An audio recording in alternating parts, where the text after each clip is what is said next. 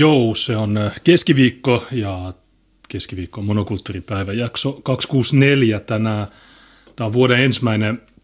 Äh, meillä piti olla uuden vuoden aaton aattona tai jotain sinne päin. Piti olla vuoden viimeinen lähetys, mutta se sitten peruuntui, kun äh, Tuukka ei ehtinytkään. Mutta mä selitin tämän jossain VPFM, että se katkaa sieltä. Niin tässä meillä on tänään aiheina, tässä on aika paljon juttuja. Yhdysvalloissa oli väkivaltainen vallankaappaus. Siitä varmaan, mä, mä oon puhunut siitä paljon, mutta ehkä Tuukka. Väkivaltainen vallankaappaus, jossa kuoli äh, 6 miljoonaa ihmistä. Niin äh, sitten äh, tuossa on joku uusi puolue, äh, ja siitä on mieletön someraivo päällä joka paikassa, hommafoorumilla, ja Twitterissä, mulla ei ole Twitter-tiliä. Meillä on Ugandan presidentti, joka, on, joka sensuroi Twitteriä, tämä on todella törkeää. Niin tässä on suunnilleen aiheet, niin okei, mitä se Tuukka nyt ja, on tammikuun 13. Ja, ja itse asiassa äh, tuota, mu- muutakin äh, pienempiä aiheita, jos vain ehditään. Täällä oli eräs mielenkiintoinen artikkeli seurakuntalaisessa, jossa voidaan ehkä käydä, jos siellä siis puhutaan liberaalien ja konservatiivien eroista viimeisen kyselytutkimusten valossa, ja ne voi olla ihan mielenkiintoisia avauksia. Ja sitten toisaalta myös se, että tuota, Malavissa on siis nyt monokulttuuri on ainoa puolue, joka tuota, aktiivisesti seuraa ulkomaan uutisointia, niin siellä oli joulukuun puolella julkaistu uutinen, että tuota, taikausko on räjäyttänyt raiskauslukemat pilviin Malavissa, ja ehkä ajattelin, että tämä voisi olla semmoinen hauska pieni niin kuin pähkinä purtavaksi. Tuolla kuulemma on uskomuksia, että se parantaa taudeista ja sairauksista, ja tämä on johtanut vissi, jos pikkusen täältä vilkuille, niin noin tuota kaksin, äh, noin rikosten kaksinkertaistumiseen vuoden välillä. Tämä on, tämä on ollut aika hurja, hurja tilanne tuolla Malavissa. Voidaan ehkä miettiä, että jos malavilaiset asettuisivat Suomeen ja suomalaiset asettuisivat Malaviin, niin tuota, minkälaisessa köyhyydessä ja tuota, puutteessa suomalaiset eläisivätkään. Niin, no en mä tiedä, tässä mitään uutta tai ihmeellistä. Etelä-Afrikassa tuo homma räjähti jo ennen kuin, ennen kuin taikauskosta tuli kuulia, ja Ruotsissa myös tietysti siellä, tai Ruotsissa mä en tiedä, onko se, onko se voodoo, joka on, vai onko se vain ilmoituskynnys laskenut, mutta Suomessa myös on laskenut hurjasti ilmoituskynnys. Niin mä ilmoitan katsojille myös, että jos superchatteja laittaa, niin kannattaa suosia entropyä. Että siinä on linkki tuolla entropystream.live kautta VPFM, niin laittakaa mieluummin sinne, siinä on pienemmät kulut, tai sitten Streamlabs, eh, jonka osoite on tuo juneslokka.live, laittakaa sinne. Ja niin, muuten tässä tämä lähetys näkyy kahdella muullakin alustalla, niin äh, White Oulu varmaan tietää niistä, niin äh, jos sie, ehkä siellä toimii paremmin, ehkä ei pätki niin paljon, tai en mä tiedä. Mutta se katkaa sieltä, jos haluatte. Toi Restream, niin se ilmeisesti lähettää viestit joka suuntaan, niin, niin tota, joo, White Oulu just laittaa noita linkkejä. Mutta okei, mistä me aloitetaan? Haluatko sä puhua tuosta, kun sä et laittanut mulle linkin noista Georgian vaaleista, se toinen kierros, joka oli tammikuun viides, ja äm, se oli päivää ennen sitä vallan, väkivaltaista vallankaappausta Mä en ymmärrä joka, näitä... näitä... Joka, uhka, joka uhkasi koko länsimaista demokratiaa ja nyt vihdoin Suomessa meidän on aika puuttua tähän toimintaan ja siksipä halla pitää irtisanoutua niistä perussuomalaista, jotka yrittävät tuhota yhdysvaltaisen demokratian ja luoda fasistisen imperiumin.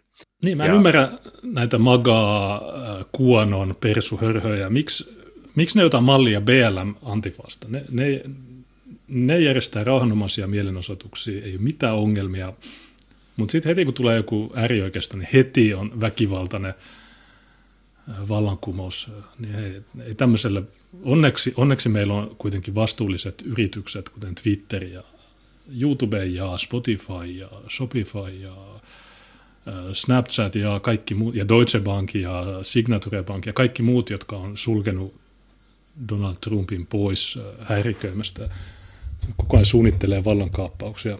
Niin, Vaaleissa ei ollut mitään vaalivilppiä. Niin mitään. Kapitolissahan kävi niin, että äärioikeisto ei pysynyt sille osoitetulla mielenosoitusalueella, että Dan Koivulaaksohan tiesi tämän jo vuosikausia sitten. Mutta mä itse asiassa katsoin sitä ja tapahtumaa sivusta, ka- kaverit päivitti sitä, että oho, nyt näyttää mielenkiintoiselta. Sitten mä katsoin, että Trump irtisanoutuu niistä, että voi ei, tästä ei kyllä tule yhtään mitään.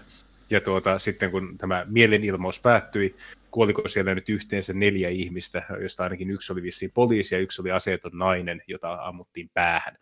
Ja tuota, seurasin vähän sitä räpelystä siinä sivussa. Totta kai mä näin, että olihan se niin kuin ponnistuksena ihan hieno, semmoinen, että me oikeasti voidaan tulla tännekin, vaikka eihän sille mitään muutosta saada niin kuin suuressa mittakaavassa aikaiseksi. Enemmän mua kiinnosti reaktiot, mitä se synnytti, koska mehän ollaan viimeistään niin kuin toukokuusta lähtien todettu tai nähty omin silmin, että tämmöistä niin kuin kansalaisvaikuttamista ja tarvittaessa vastarintaa järjestäytynyttä yhteiskunta vastaan on Yhdysvalloissa harjoitettu aika monessa kaupungissa ja aika pitkän aikaa, ja jos ei ihan väärin muista, niin peräti keskusvallasta erillisiä autonomisia alueita jopa muodostettiin, jota mekin tuota, käytiin läpi näissä meidän jaksoissa.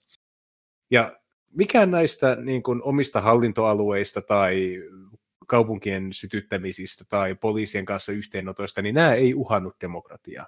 Mikään näistä ei uhannut demokratiaa, mutta tämä uhkas. Niin, no se ja on. Te... Ja mä tein tämän huomion, niin teki moni muukin, mutta mä vaan huomioon, että ehkä niiden kapitolkavereiden niin olisi pitänyt meemitellä vähemmän ja olisi vaikka pitänyt pistää muutama kaupunki palaamaan ja pari miljardia sitä ryöstää ja tuhota ja pahoinpidellä satoja ihmisiä, tappaa 30 ihmistä sen sivussa. Niin ehkä sitten se olisi ollut rauhaomainen il- mielenilmaus, jota Suomen kirkkokin olisi kannattanut. Mutta nyt se oli niin kuin hyökkäys demokratiaa vastaan. Ja se oli hyvä, kun mä tein tämän, niin sitten tuli jotain niin kuin porukkaa nillittämään, että tiesikö, että 96 prosenttia niistä niin kuin mielenosoituksista oli täysin rauhaomaisia, että miksi sua kiinnostaa vain ne 4 prosenttia, jossa tapettiin, ryöstettiin ja tuhottiin. Actually 93 prosenttia. niin, just tämmöisen actually, okei, okay, no mä en kiistä, että se, etteikö siellä tuhottu, raiskattu ja tapettu, mutta oli siellä niitäkin, jotka ei sitä tehnyt. Okei, kuinka hyvin tämä toimii niin kuin kansallismielisten suhteen? Niin, ja, ja se ei ollut kahdeksan miljardia, vaan se oli alle kaksi. Mä, vittu, mä, mä just niin. näytin eilen Tiinalle sun äh, twiittejä, se mikä raivoo, se kyrilliskirjain jäbää. Niin vittu sä jauhotat niitä niin, niin hyvin, että mä en tajua, että miksi ne, miksi ne ulisee sulle, mutta niin hyvää jauhottelua äh, siellä. Raivo sanoi, että ei ollut kahdeksan miljardin kustannukset, vaan alle kaksi miljardia. Ja kun sä selaat sun alkuperäiseen twiittiin, niin sä itse sanot, että yli miljardin. Niin se tulee niin. faktan tarkistaa, että ei se oli alle kahdeksan miljardia, ei, siis ei ollut kahdeksan, vaan alle kaksi. niin joo, todella hyvää työtä sulla Twitterissä. Mä en niin, mä ikävä... Saan, niin, juu, Kyllä mä saan siellä vielä olla. Ja, tuota, mun on pakko, jos puhutaan niin Twitteristä ja niin kavereista, jotka siellä vaikuttaa. Toivottavasti se ei poistanut twiittejä, koska tämä on ihan vitu hyvä. Mä pistän sen sulle tuota, tuonne Telegrammiin. Ja sitten niin, mitä tuossa, no tos, mä näin eilen jonkun kuntavaalipaneelin, kun Tampereen natsi linkkasi mulle, niin mä katsoin sitä, niin siinä oli se MTK-kuntavaalipaneeli, niin ne kysyy vaan tästä – Capitol-jutusta 16 minuuttia ja se juontaja kysyy halla että no niin, sinä olet kannattanut Trumpia. Miten, miten nyt, kun totuus paljastui? Mikä totuus? Okei.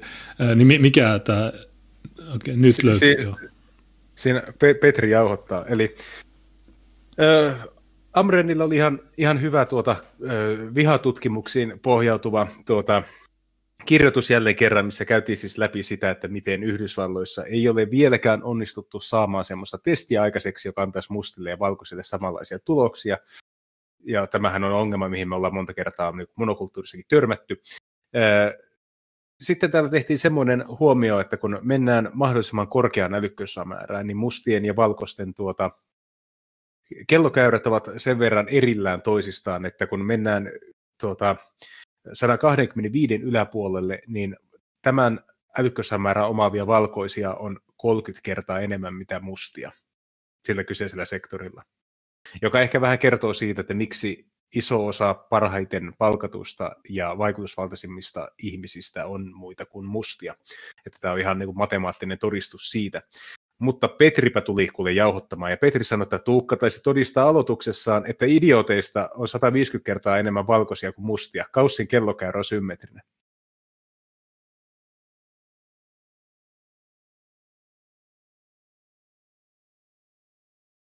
Niin, kyllä.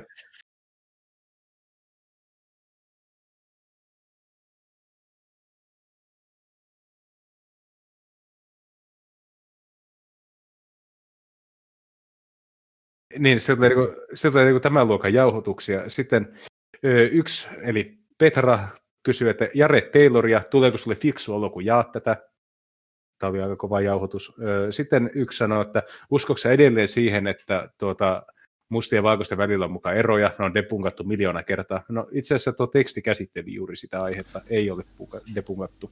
The ja 30-year-old debunker, I'm gonna debunk this. I'm gonna debunk. Ja tuota, sitten tuli Kalevi ja kertoi, että eipä löydy tuolle väitteellisi todistusta. Sitten kun mä sanoin, että luen nyt se vitun teksti, niin se sanoi, että tuota, luuleko, että mustien ja valkoisten erot johtuvat biologiasta? Mitä kyllä. eivät, jo. Sitten, eivät johdu. Ok. no mistä ne johtuu? Ja sitten siellä oli se CHR Bisse, mikä se Kristina Brengström. Joo. Se oli, että no niin, mutta jos on New Yorkissa Denzel Washington lääkäri. Joo. Ei voi yleistää jännä... yksittäistapaus. No, no, no. Mutta oikeasti nämä ihmiset, niin en mä tiedä mitä ne nykyään kouluissa opettaa, mutta se, se ei, äh, se, tämä ei hyvältä näytä. Mun mielestä tämä, tämä koululaitos niin tämä on epäonnistunut. Tai propagandassahan se on ja aivopesussa on tietysti onnistunut, mutta faktojen kertomisessa niin ei, ei kovin, kovin niin, hyvä. Niin, kun maailmaa tulkitaan väärästä oletuksesta, väärästä lähtöoletuksesta, kaikki ihmiset ovat pystyvät täysin samaan, ja se syy, miksi, ne eivät, to, miksi se ei realisoidu käytännössä, johtuu rasismista. Ja sitten kun sulla on nämä oletukset, sä et ikinä haasta näitä oletuksia, niin kaikki tieto, mitä sä ympäristössä otat, pönkittää sitä sun käsitystä. Ja nämä ihmiset tulee sulle kertomaan, että höö, et ole lukenut faktoja, tulee tästä tuota, to, tosi kova jauhotustyypiltä, joka ei edes tutki aivojen rakennetta tai tee älykkystestejä työkseen, vaan se on joku tuota, Full HD Marksilainen suvakki, joka sanoo, että rasismi bad, ja se on niin se jauhotus, jolla osoitetaan, että ihmisten välillä ei ole synnynnäisiä eroja. Tämä on väsyttävää, mutta mä en tiedä, tarviiko tätä keskustelua käydä, kun mehän tiedetään että dialogia tästä ei voi syntyä, mutta näitä on ihan mukava laittaa tuonne ihan vain siksi, että ne ihmiset, jotka ö, ovat ti- sillä tiellä, että he haluaisivat tietää asiasta lisää, niin ne löytävät hyviä linkkejä ja ehkä pääsevät tutustumaan lähdemateriaaliin paremmin. Ja sitten semmoiset, joille oikeasti menee niin kuin tunteisiin tuommoiset twiitit, niin ainakin se on se ilo, että he tulevat osoittamaan, että kuinka niin kuin ohuella pohjalla he osallistuvat keskusteluun. Mä itse pyrin siihen, että jos en mä tiedä aiheesta yhtään mitään, niin mä en hirveämmin siihen kommentoi. Mm, joo, se, se... Voisi tehdä, se voisi tehdä hyvää näillekin. Joo, mutta en mä tiedä, pystyykö ne. Se on, mä luulen, että se on, ne on menetettyjä tapauksia, että se, se ei oikein. Mutta en mä tiedä, Telegramissa on ryhmiä, jos, jotka on erikoistunut vi, tiettyihin videoihin. Niin esimerkiksi siellä on semmoinen kanava, joka jonka nimi on N-sana tai niin siellä on vaan sitä, kun ne mustat riehu. Niin mä kysyin, että okei, no miten nämä on samanlaisia kuin nämä, nämä niin eikö näissä ole jotain eroja? Mutta, tai sitten nämä ammuskelut Chicagossa tai, tai muutenkin sä näet, niin kuin, tämä itsestään selvä juttu, niin mun mielestä aika, niin kuin, aika iso äh, saavutus, että ne on onnistunut aivopesemään ihmiset uskomaan siihen, että jo kaikki on samanlaisia vaikka ne näkee sen, että ne näkee omin silmin, että ei, se ei ole totta, niin silti ei, ei, ei. Ne, ne, ne, ne skippaa kokonaan nuo oikeat lähteet. Niin. Mutta joo, kuten sanoit, niin ei silloin väliä. Ähm, tuohon, otetaanko tuo Capitol vallankaappaus ensin, kun ihmiset, ei, no, ihmiset on kuullut mun juttuja, koska itse asiassa viime keskiviikkonahan tämä tapahtuu, niin mä seurasin sitä koko juttua Mä seurasin sen Trumpin puheen silloin kello seitsemän, kun se oli, ja sitten kello kahdeksan alkoi se ääntenlasku siellä kongressissa, ja mä seurasin sitä livenä, ja sitten yhdessä vaiheessa, kun Paul Gosar Arizonasta piti puheen, niin sitten yhtäkkiä sinne lähetys katkesi ja ne sanoi, että joo, me pidetään tauko. Ja sitten sinne oli jäänyt joku mikrofoni päälle, jossa joku sanoi, että joo, kannattaa piiloutua tuolien alle. Sitten mä että mitä nyt tapahtuu. Sitten mä etin skriimejä, jossa näkyy, että ulkona hakataan ovia ja ikkunoita menee rikki ja ihmistä oli vallannut sen ää, talon. Tietysti siinä talon valtaamisessa ei ole mitään uutta tai ihmeellistä, että viimeksi kun tämä korkeimman oikeuden tuomari Kavano valittiin, niin, tai oli se, sen kuuleminen, niin samantyyppinen juttu oli, ne hakkas ovia. BLM 2017 tai 2018, niin ne, nekin tunkeutui silloin. Vuonna 1983 Susan Rosenberg räjäytti pommin siellä. Susan Rosenberg, joka nykyään on BLM-johtaja. Vuonna 1971 niin oli myös pommi, niin siellä on, siellä on aina ollut. Vuonna 1967 oli Black, Mustat Panterit oli vallannut sen, niillä oli aseet käsissä. Nykyään sinne ei saa tuoda aseita. Washington DC on asevapaa kaupunki, mutta niin, onko siinä mitään uutta, tai onko Oula todennut, että tässä ei ole mitään, Kapitolin valtaamisessa ei ole mitään uutta tai ihmeellistä. Ja sitten toinen niin bonuskysymys on, että onko se sun mielestä vallankaappaus, että ihmiset menee sinne striimaamaan ja pitämään hauskaa, vai pitäisikö siinä vallankaappauksessa, Knatterton tyylinen kysymys, vai pitäisikö siinä vallankaappauksessa olla myös joku johtaja, pitäisikö siinä olla vaatimuksia, pitäisikö siinä olla, että okei, okay, nytten nyt me, look at me, I'm the government now, tyyppisiä juttuja, että mitä sä sanoit. Okei, okay, Tiina tuli paikalle. Siis, äh, Joo, tuo ei ole niin, niin. Jännä juttu, että miehet, kun on semmoisia, että ne ei ymmärrä ajankulun päälle, niin miehet ei ymmärrä, että jos tarvii allergialääkkeitä, niin sitä kannattaa sanoa ennen kuin toinen lähtee mm. asioille, eikä sen jälkeen, jotta toinen, toisen ei tarvi sitten just ennen striimiä lähteä toista riisua kylällä.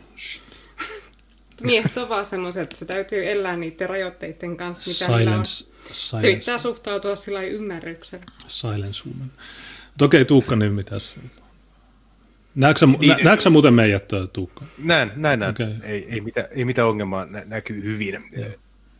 Tota, se ei ole vallankaappaus siinä mielessä, koska vallankaappaushan perustuu sille, että sulla on jo oma eliitti valmiina, joka ottaa haltuunsa sen tuota, syöstyn porukan asemat itselleen, mutta tuohan ei ollut mitään muuta kuin miemittelevä hä- häröpallo, voisin sanoa, että tuo oli niin kuin epäjärjestystä. Että se, mikä tuossa teki erikoisen, oli se, että ne ei ollut tällä kertaa Black Lives Matterin tyyppejä, vaan ne oli Trumpin kannattajia, jotka sen teki. Ja sen takia, koska tuota, se on ihan, ihan ok, että kohta ollaan niin kuin vajaa vuoden ajan riehuttu ja polteltu ja tuota, osoitettu kaikenlaista kansalaistottelemattomuutta. Se on ihan chill, koska ne on ollut hyviksiä, jotka se on tehnyt. Ja nyt ensimmäisen kerran, kun sen tekee joku toinen puoli, niin sä näet kaikki maailman johtajat ottamassa kantaa, että kuinka tämä on tosi huolestuttavaa, huolestuttava piirre ja tuota, nyt niin kuin Yhdysvallat ovat niin kuin Trumpin jäljiltä niin kuin romahtaneet pimeyden aikaan ja nyt tarvitaan eheyttävää työtä ja kaikki natsit pitää hyvä, jos ei leirille sulkea, jotta se yhteiskunta pelastuu, joka on mun mielestä niin kuin perversiä tietyllä tapaa. E, siis jos me ollaan sanottu, että suvakelle on ihan sama, mitä tapahtuu, tärkeintä on se, että kuka sen tekee, niin se on niin kuin Yhdysvalloissa kaikista selvimmin esillä. Että ensin katsotaan, että kuka riehuu, ja sitten niin kuin valitaan se linja, että ollaanko moraalisti närkästyneitä vai tuota, kannatetaanko sitä riehumista. Ja huvittavinta on se, että kun mä menin ihmisille Twitterissä kommentoimaan sitä, että no, mä, mä kysyin esimerkiksi tältä Suomen arkkipiispalta, joka sanoi, että ny, nyt nähdään, mihin viha ja populismi johtaa, että nyt meidän pitää rukoilla yhteiskuntarauhaa Yhdysvaltoihin. Että missä ne sun rukoukset oli silloin, kun sun, sun nämä omat kaverit poltteli autoja ja ostoskeskuksia? Mis, se yhteiskuntarauha ei ollut silloin uhattuna, kun valkoista tuli uhreja. Joo, ja siis... Tämä, te, tämä tekee tästä niin, niin kauhean raskasta seurattavaa. Mm.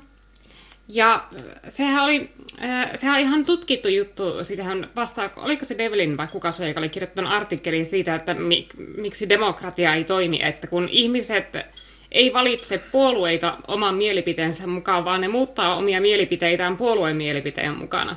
Ja sehän näkyy esimerkiksi, jos sä katsot vaikka vasemmistoa, niin äh, kun oli tuo äh, Sipilän hallitus, niin aktiivimalli oli hirvittävän paha juttu. Sitten kun ne on itse hallituksessa tai niiden, ne, ne ihmiset, joita vasemmisto äänestää, ne on hallituksessa. Ne tekee käytännössä ihan saman jutun parilla pienellä erolla. Ja se, mitä nämä vasemmiston kannattajat tekee, niin ei ne mene sinne ulisemaan, että miksi te laitoitte uuden aktiivimalli, vaan ne menee sinne kilpaa selittelemään, että ei, kun ei tämä ole sama kuin aktiivimalli. Tämä on ihan eri asia kuin Sipilän aktiivimalli. Että se on täysin kiinni siitä, että kuka sen tekee. Ja sama juttu esimerkiksi siinä, että vihreät ulisi poliittisista virkanimityksistä silloin, kun ne ei itse ollut hallituksessa.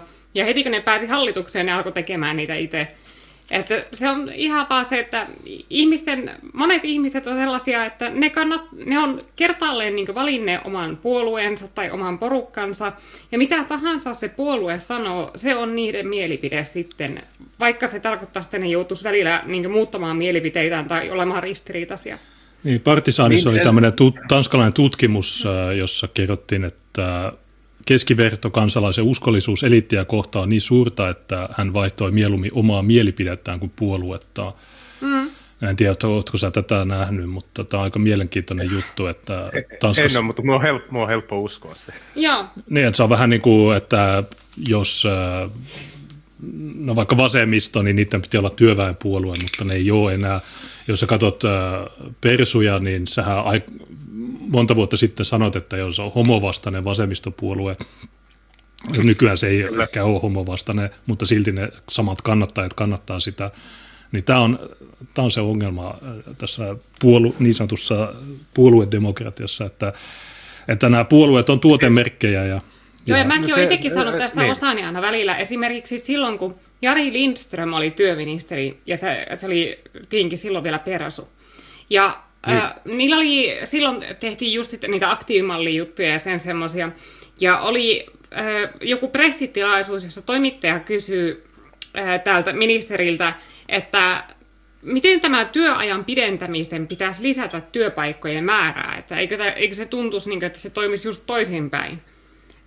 Ja tämä Lindströmin vastaus siihen oli jotakin sen suuntaista, että Joo, mä oon nähnyt ne numerot tästä ja mä en oikein itsekään ymmärrä, miten tämä toimii, mutta kyllä tämä toimii niin. Ja se oli niin, niin nolo ja tyhmä vastaus, että sit, sitä huomasi, että se, se ei ole tehtäviensä tasalla. Ja sehän saikin sitten lopulta jonkun hermoromahduksen sen ministerihomman takia, koska se ei ollut kompetentti siihen hommaan.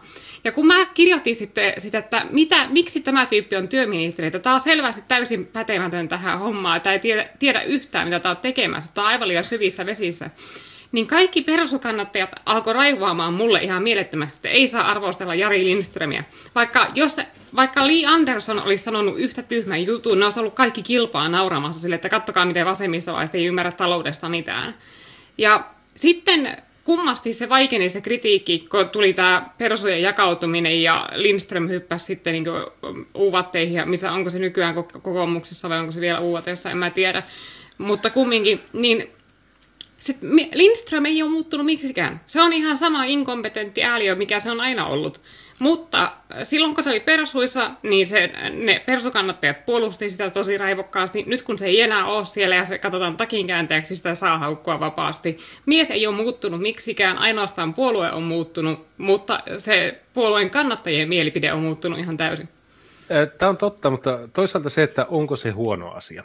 Ja nyt otan tässä, tähän tämmöisen näkökulman, että suurin osa ihmisistä ei ole aktiivipolitiikan seuraajia. Ja ajatus siitä, että he edes haluaisivat käyttää aikaa ja energiaa ja tuota, omia aivoja siihen, että he jatkuvasti olisivat valmiita vaihtamaan puolta, kunhan vaan perustelu on tarpeeksi hyvä, niin näitähän ei löydy kyllä lukiosta. Tämmöisiä mm. ihmisiä, jos ollaan ihan rehellisiä. Kaikkia meistä hakeutuu johonkin viiteryhmään, jonka kautta me peilataan muuta maailmaa, koska se viiteryhmähän on se porukka, jota puolustetaan ulkopuolista uhkaa vastaan. Ihmismieli toimii sillä tavalla. On sisäryhmät ja ulkoryhmät.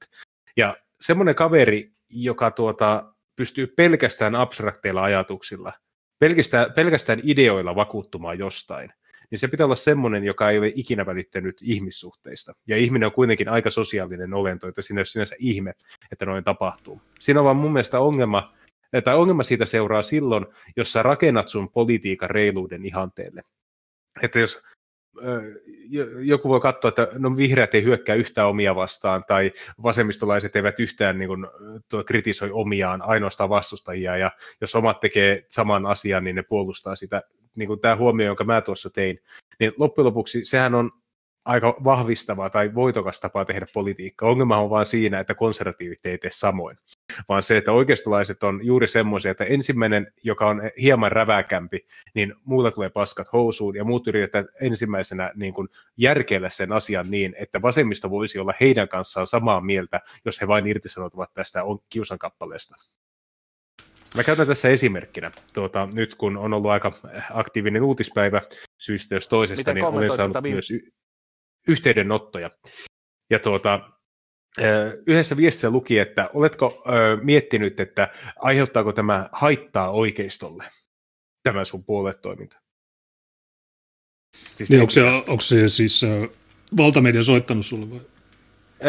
Tämä ei ole mikään valtamedia, vaan tämä on itse Twitterissä toimiva okay, niin kuin, aktiivi. Mm. Ja hän on mun ymmärtääkseni ihan oikeisto-liberaali. Ja siis oikeisto-liberaali kysyy kansallismielisen puolueen tuota, edustajalta, että onko sä miettinyt tätä sun puoluehommaa, että aiheuttaako tämä meille haittaa. Niin mä en, en, en edes hahmottaa, että mikä siinä on me siinä tilanteessa. Mutta jos joku vasemmistolainen aktiiviporukka järjestäisi yhtään minkäännäköistä liikehdintää tai toimintaa, niin ei kukaan vasemmistolainen tule sanomaan, että onko se koskaan miettinyt, että haittaako tuo sun vasemmistolainen toiminta meidän niin vasemmistolaisia rivejä. Niin, se mitä sä tuossa, al- tai sano vaan, jatka vaan. Niin, että ne ei ainakaan tee sitä julkisesti. Tai mä, mä en uskokaan, että niillä on semmoista taipumusta heittää omat junan alle. No, tota, tuohon ensimmäiseen osaan, niin tietysti se, että puolueessa vaihtuu jutut, niin se ei ole ehkä sinänsä ongelma, mutta tämä järjestelmä, jossa Donti-menetelmä määrää ne oikeat luvut, niin se on siinä mielessä ongelma, että että jos puolue vaihtuu, tai siis vaihtaa kantoja ja sitten ne ihmiset lähtee pois, niin sitten se puolue menettää ne vertausluvut ja sitten se uusi puolue ei välttämättä saa niitä, niin tämä on se teknisesti se ongelma ja sitten kun media on mitä on, niin ne uutisoi vaan niistä vakiintuneista puolueista, niin se, se on se. Teknisesti, jos meillä ei olisi olemassa puoluejärjestelmää tai ainakaan dontimenetelmää, niin silloinhan se olisi paljon, paljon vapaampi tuo äänestäjien liikkuminen. Mutta tuohon bussin alle heittämisestä, niin mä haluan näyttää tämän lyhyen klipin, jossa itse asiassa Ohisalo heittää omansa bussin alle. Tämä on mun aika eeppinen. Mä leikkasin tämän tuossa tänään, mä en ole vielä julkaissut tätä. Tämä oli eilisestä vaalitentistä tai Iltalehti tai Iltasanomat, niin tässä on Haapala, onko tämä Timo Joo. Haapala, niin tämä on, on, grilla... Se, se on, niin. Joo, sitä Ar- Arkadia. Mä vaan haluan tässä, niin kun, mä itse näin tuon videon, se oli eeppinen, mutta mä haluan niin itse taustottaa sen verran, että miettikää, että kyseinen henkilö, joka tähän vastaa, on sisäministeri, joka on juuri näistä ekstremistiraporteista pitänyt aika kovaa ääntä. Joo, ja, olla, niin. ja tämä on hauska, kun tai se on jännä, että ne kysyy tuosta, tai ne vertaa sitä Capitolin-juttua siihen Greenpeace-tempaukseen, koska mä en tiedä, miten niille tuli tämä mieleen, koska äh, en tiedä, katoiko sä maanantai Kiva Puhe FM-lähetyksen, mutta siinä mä äh, kävin läpi sen Greenpeace-tuomion niin kuin alusta loppuun. Mä, sitä ei varmaan missään muussa mediassa luettu, niin mä kävin sen maanantaina ja sitten heti seuraavana päivänä tiistaina niin nämä ottaa tämän saman jutun. Ja olisiko ne ottanut sitä, jos mä en olisi puhunut siitä? Mä en tiedä, en väitä mitään, mutta se oli hauska se Greenpeace-tuomio siinä, äh, oli kahdeksan tuomittua, josta yksi oli suomalainen.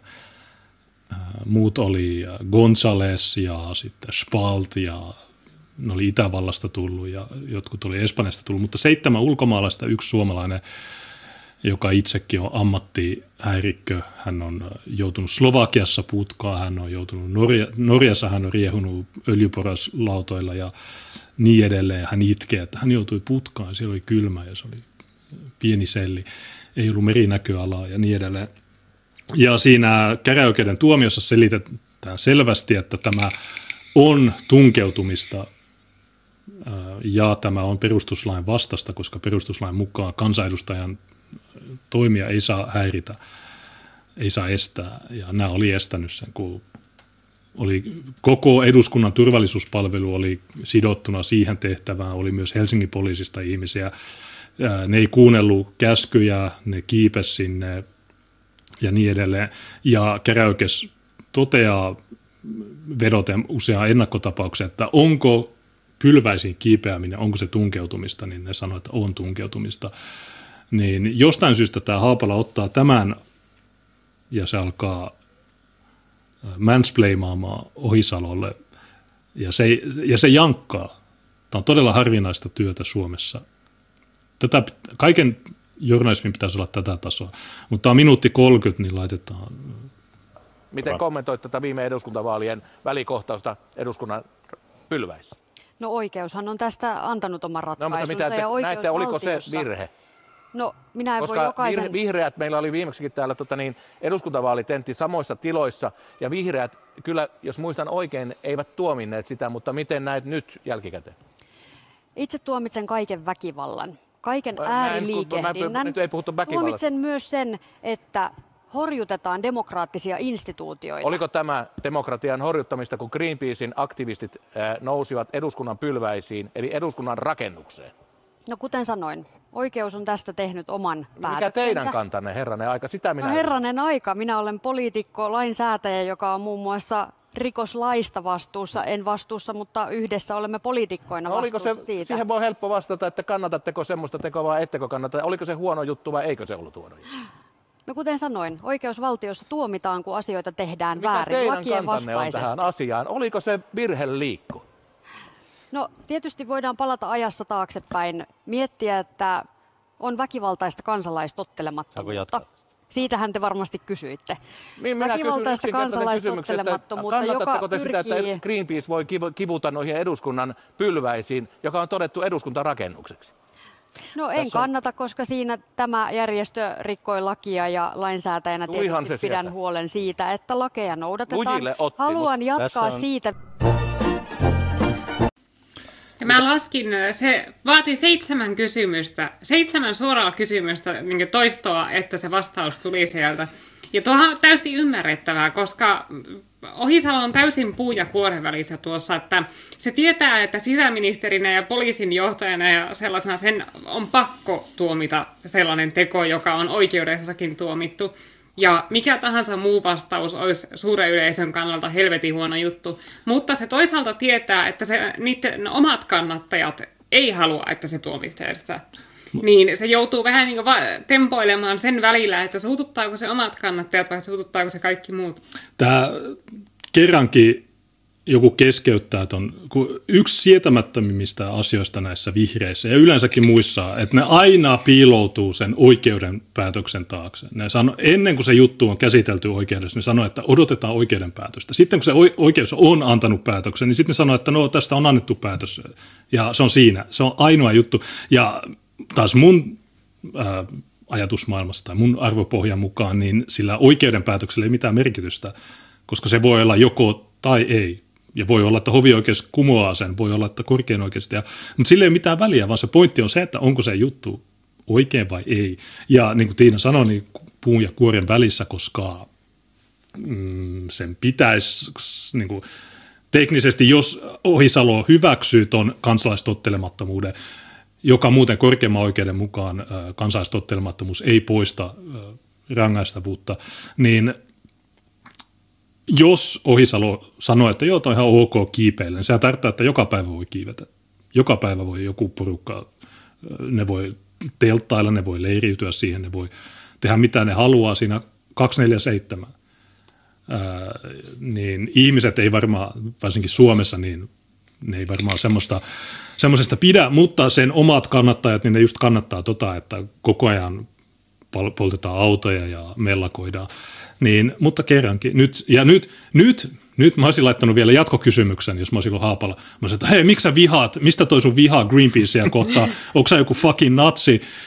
Ja, oikeasti, ja sä näet, että tuo muija menee täysin sekaisin siinä, kun se, mm. se toi Haapala käyttää ilmaisua herranen aika, joka on aika mieto, mutta sitten se jostain syystä, niin se, se sitten toistaa sen ja se, sitten se sanoo, että minä olen poliitikko, hei, hei mä oon poliitikko, miksi sä häiriköt täällä, minä olen vastuussa rikoslaista, ei kun en ole vastuussa, koska on vallan kolmiakoa ja bla bla. Niin toi on todella hyvä juttu ja toi maailman huonoin esiintyminen ja tuo nainen on täysin, täysin huono. Me, me ollaan nähty tämä jo ennen kuin se syntyi, mutta ehkä nyt suuri yleisö, varsinkin kun tämä oli Iltalehdessä, Iltasanomissa lyhyt klippi, jota mä vähän modifioin, mä lisäsin siihen tuon Robert E. Vaiden lopputunnarin niin tota, joo, tämä oli hyvä. Haapala, mä Levelin lähetyksessä uuden vuoden aattona sanoin, että Suomessa, Suomessa journalismi on kuollut. Niin se on totta, että Ivan Puopolo, niin se muistuttaa ainakin etäisesti toimittaja. Ja tämä tyyppi... Ja tuo niin- Hesarissa niin, oli ihan ansiokkaita juttuja se Paltsarista. Mikä se oli se toimittajan nimi? Paavo Teittinen muistaakseni. Joo, se Teittinen, ja, niin sillä on ihan hyvä työtä. Ja, ja niin Hesarista puheen ollen, niin oli myös tämä, kun on se tällä viikolla, kun ne aloitti sen ei-teijäbään käsittelyn, niin ne sanoivat, että joo, se kuolintodistus, niin se, se oli heikko laatuinen väärennös, että siinä ei ollut niitä päivämääriä ja heti kun KRP soitti Irakiin, niin Irakilaiset sanoivat, että on feikki. Ja sitten by the way se tyyppi ei ole kuollut. Mutta meillä oli Eero Mäntymaa, joka oli matkustanut Bagdadiin lentokoneella CO2-päästöjä tuottaen. Ja hän oli aamu TVssä sanonut, että minä olen käynyt tarkistamassa, se on to- aito todistus ja kaikki sanoo, että se on aito. Ja silloin ne sanoi, että ei, te on antanut tämän päätöksen, joten se on aito. Ja meidän, nyt meidän pitää odottaa, että käräjäoikeus sanoo, että se on, onko se aito vai ei. Ja niin se on aina sitä, että mennään oikeuden päätökseen. Silloin kun ne ei halua kommentoida. Tämä on se uusi tapa näillä, erityisesti vihreillä, että jos ne ei, halu, jos ne halua kertoa niiden mielipidettä, niin sanotaan, että no, annetaan oikeuden päättää. Mutta sitten kun oikeus on antanut päätöksen, sitten ne on, että äh, no oikeus on antanut päätöksen, en mä voi kommentoida tätä. Niin sanottu, nämä ihmiset, mutta onneksi, onneksi kerrankin joku äh, jankkaa. Ja jank, mua kritisoidaan aina, että sä jankkaat, sä jankkaat. No okei, no ilman jankkaamista, niin olisiko tämä klippi saatu? Ei. Niin, no, Haluatko lisätä jotain tähän vai? Ei, ei oikeastaan mitään lisättävää. Mun mielestä oli vain hyvä grillaus, mutta mä, mä en oikein usko, että se muuttaa asenteita suuremmin. Vihreät eivät siitä muuta mielipidettä ja persut inhoisivat häntä ihan tuosta klipistä huolimatta. Tämä on aina vaan se, että me ei, me ei koskaan tiedetä, että mikä on se todellinen vaikutus niihin ihmisiin, jotka eivät seuraa politiikkaa niin aktiivisesti. Se on aina semmoinen niin, kuin niin hämärä se joukkohenki, että mihin suuntaan se lähtee jalostumaan.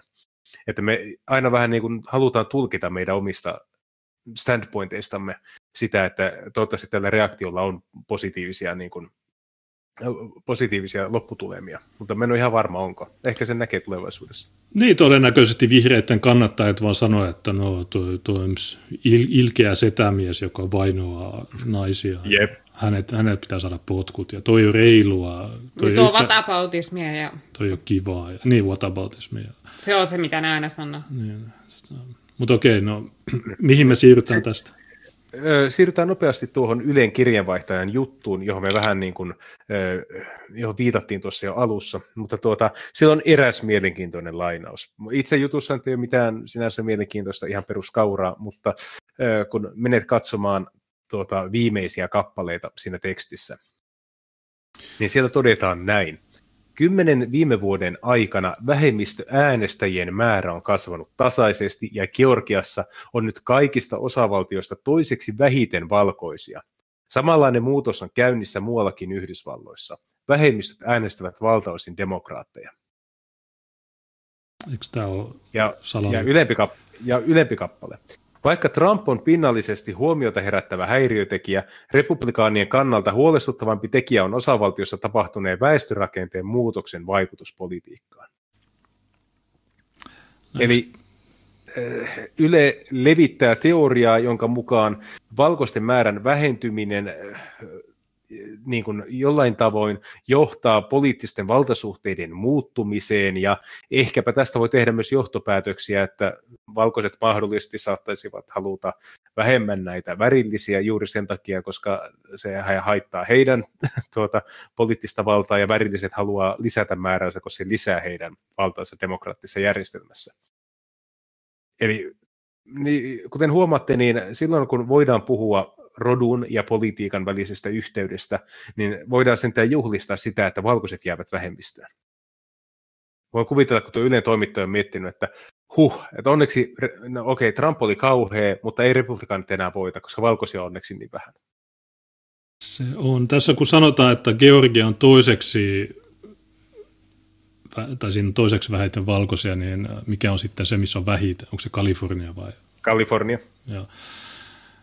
Texasissakin on aika paljon vähemmistöjä, mutta silti siellä Trump voitti aika hyvin.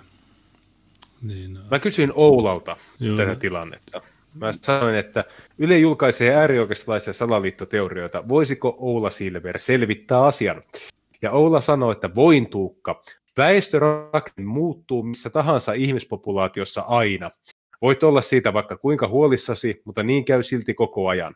Väestörakenteen muutos on eri asia kuin väestön vaihdos, joka on lähinnä äärioikeiston suosima salaliittoteoria. Ole hyvä. Mikä siinä teknisesti on ero, koska kun mä tiedän Oulan, niin Oulahan sanoi, että väestön vaihto, niin se tarkoittaa sitä, että joku, joku mystinen taho, pieni kansainvälinen klikki järjestää tätä vaihtoa. Mutta jos sä, sano, jos sä käyttäisit sanaa väestön vaihtuminen, niin silloinhan, eikö se ole tavallaan synonyymi sanalle vaihto? Niin onko se no, aktiivinen vai siis, ei? Niin... No, Vi- Viitalahan aikoinaan mut jauhotti tässä, äh, tästä aiheesta siten, että hän sanoi, että äh, väestön vaihtaminen tarkoittaisi sitä, että kaikki suomalaiset laitettaisiin laivoihin ja lähetettäisiin pois ja toiset tuotaisiin tilalle, että silloin väestö vaihtuu. Ja niin kauan kuin niitä laivoja ei pystytä näyttämään, niin se on pelkkä salaliittoteoria. niin, no, no ei, okay. ei vaihtaminen, mutta vaihtuminen, niin eikö se... Korvautuminen, korvautuva maahanmuutto, replacement niin. immigration. Niin, eikö se ole YK on yksi paperi? Mä, mä sitä sanoin, että eli se, mitä sinä ja muut aktivistit kannattavat, on väestörakenteen muutos eikä väestön vaihto. Selvä. Mutta sä sanoit, että Oulaseni Äh, niin, niin. Niin se oli... Äh, se, se tulee vasta myöhemmin. Ah. Ei, mennyt, ei mennyt Tuukalta taaskaan kohdalleen. Selittäminen alkaa kohta tuntua turhalta, mutta kokeillaan vielä. Väestörakenteet ovat alati muutoksessa. Voit vastustaa, mutta se on sama kuin vastustaisit tuulta. Voit kannattaa, mutta se on sama kuin kannattaisit tuulta. Niin, tämä on se Eli sama siis juttu kuin... lentävät rajojen yli, ja hän siis oikeasti hän, hän on siis oikeasti sitä mieltä, että se, että tänne asutetaan afrikkalaisia ja yhteiskuntaa muokataan palvelurakenteeltaan semmoiseksi, että afrikkalaiset voivat käyttää omaa äidinkieltään Suomessa, niin se vertautuu jotenkin tuuleen tai vuoroveteen tai johonkin, joka pitäisi vain hyväksyä. Vähän niin kuin aurinko nousee, niin somaliyhteisö muodostuu. Missä se tu- tuuli on ollut viimeiset 3000 vuotta vaikka? Miksi niitä somaliyhteisöjä ei ole muodostunut Suomeen ennen kuin alettiin tehdä aktiivisesti sellaista politiikkaa, jolla niitä somaleja tänne tuodaan? Että missä on niin keskiajan Suomen somaliyhteisö. Että jos tämä on luonnollinen ilmiö, niin eihän, se, eihän siihen pitäisi tarvita poliittista päätöksentekoa, jotta se tapahtuu. Mutta tämä ilmiö on alkanut tapahtua vasta sitten, kun aktiivisesti on alettu ajamaan tällaista politiikkaa. Sitä ennen se Somalia ei ole Suomeen ajautunut. Oliko se kymmenen... Mutta hei, se on se ilmastonmuutos. Kato, tuulet vaihtuu. Joo, tota, eikö se kymmenen vuotta tai jotain sinne päin, niin nehän sanoi, että tämä on väistämätöntä ja ihanaa, tämä on luonnonvoima. Et, niitä argumentit ei oikeastaan ole muuttunut mitenkään. On ne omalla laillaan, koska alkuuhan se narratiivi oli se, että tässä on uusi Nokia, kultamunat kuoriutuu, akavalaisia.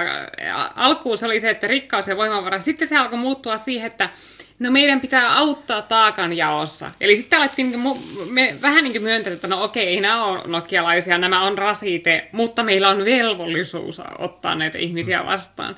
Eli että kyllä se siinä mielessä on se narratiivi vähän muuttunut, että ne ei enää yhtä niin räikeästi yritä niitä uusia Nokia-juttuja ja sellaisia tyrkyttää, vaan se on enemmän muuttunut semmoiseksi velvollisuuspuheeksi, että meidän täytyy kantaa taakka. No, en mä tiedä, onko siinä mitään kronologiaa, koska se on ollut välillä se on tätä ja välillä tätä, ja se voi olla samassa keskustelussakin. Kaikki, niin, mi, mi, mitä enemmän sä jauhotat niitä, niin sitten sitä enemmän ne sekoilee niitä argument, niin sanotuissa argumenteissa. Niin äh, voiko siis... tuota väittelyä voittaa, niin äh, en usko, ja siksi ne pitää vaihtaa äh, politiikassa, ja sulla on äh, joku puolue tässä. Joo, mä, kun pääsemme ihan kohta siihen. Tuota, tämä viimeinen meidän keskustelu menee näin, että ei loppausjärjestöjen aktiivisesti ajama politiikka vertaudu luonnonvoimiin, Oulaseni.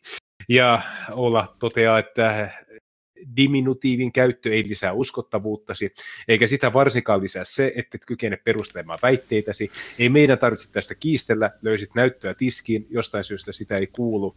Eli meillä ei ole näyttöä järjestöistä, jotka ajaisivat tämänkaltaista maahanmuuttoa, ja sen toteaa Oula Silvennoinen vihreistä. Tämä on jotenkin niin kuin Kafka-mainen tämä. Se itse kuuluu sellaisen järjestöön täysin avoimesti. Oletko sä pyytänyt sitä lähetykseen tai melkein, melkein pitäisi. Toisaalta se oli myös hyvä, kun äh, hänet on kysytty monta kertaa siitä äärivasemmistosta, ja Oula on sanonut, että hän ei tunne ainuttakaan äärivasemmiston edustajaa, ja sitten sen oma vaimo, niin silloin niitä antifa-tunnuksia mm. siinä omassa profiilissa. Niin sekin on vähän semmoinen, tuota, Mä... että Mä luulin, että pidä, se... Viho, mitä pidää rakkaat lähellä, mutta viholliset vielä lähellä, että Oula on niin kuin tätä selvästi noudattanut. Mä luulin, että se vaimoläppä oli, tai että se oli läppä, mutta ilmeisesti se on vaihtanut nimensä tiedä, Laukaan Antifa on nyt virallisesti Silverstein. Niin, ähm, mutta joo, yritä pyytää se johonkin lähetykseen. Mä oon pyytänyt sitä, mutta se on kieltäytynyt. Äh, mä muistan, niin mä, silloin kun meillä oli Datton yhdessä, niin mä laitoin Oulalle hangoutin, mutta ei se tullut. Äh, ja se on monen, useasti toistuvasti kieltäytynyt osallistumasta. Mä oon aina pyytänyt sitä, mutta yritä sä pyytää se, koska No mun kanssa se ei voi keskustella, en tiedä miksi, mitkä ne siis tekosyyt oli. Tämä, en mä muista, mikä, mitkä ne tekosyyt on. Ää, mutta ehkä, ehkä se sun kanssa suostuisi. En usko, että suostuisi, koska tiedätkö miksi? No mä oon tavannut Ola Silversteinin 2016, se oli Oulussa Liisa Jaakonsaaren kanssa, ne näytti tämän kiehumispiste-dokumentin ja sen dokumentin jälkeen. Loistava, oli, loistava dokumentti. Niillä oli, no me ei katsottu sitä dokumenttia, kun sinne ei kai saanut viedä kameroita sinne, mutta me, sitten sen jälkeen oli keskustelu, niin sanottu keskustelutilaisuus ja se oli Liisa Jaakosaari, Oulu, Oula Silvernoinen ja nämä. Ja me oltiin siellä Tiinan kanssa ja Oulan argumentti Tiinaa vastaan oli, että Tiina saa kaikki sen tiedot Infovuosista ja argumentti mua vastaan, mä en muista mikä se oli.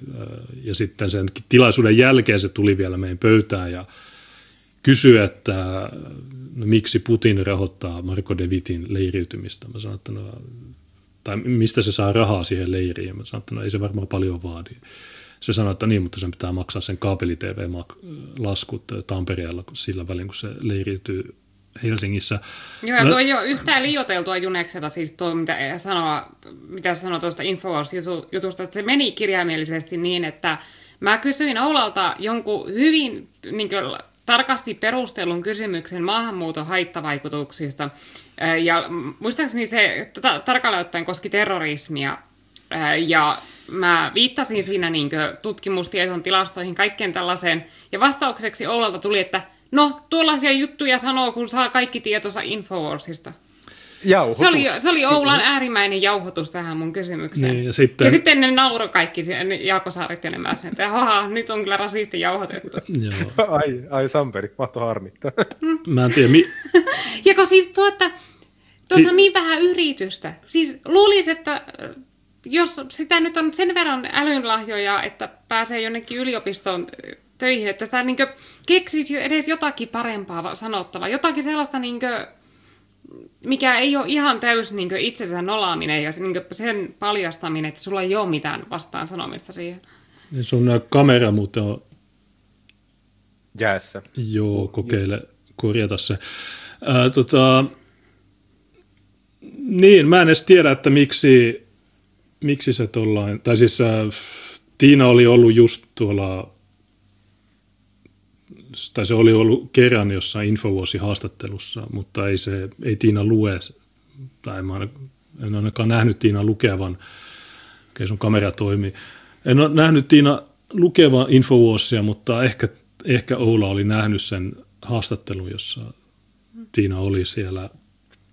Mutta niin sitten, no se oli ainoa kerta, kun mä oon tähän henkilöön tavannut tai tähän henkilöön törmännyt.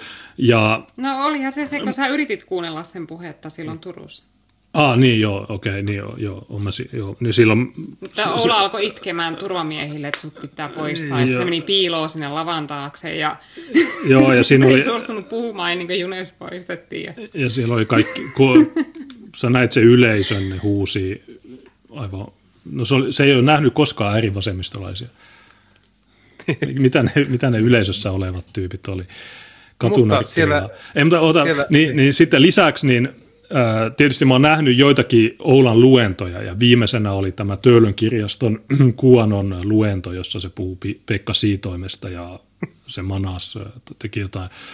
Niin, mä oon katsonut sen juttuja ja sitten mä oon, niin kuin laitan paussille, mä kuuntelen sitä kymmenen sekkaa, laitan paussille, mä niin mä tiedän, että tuo tyyppi ei pärjäisi missään keskustelussa. Ei missään. Muus, ainakaan sun kanssa tai meidän kanssa. Se on itsestään selvää, että se ei mitenkään pärjäisi.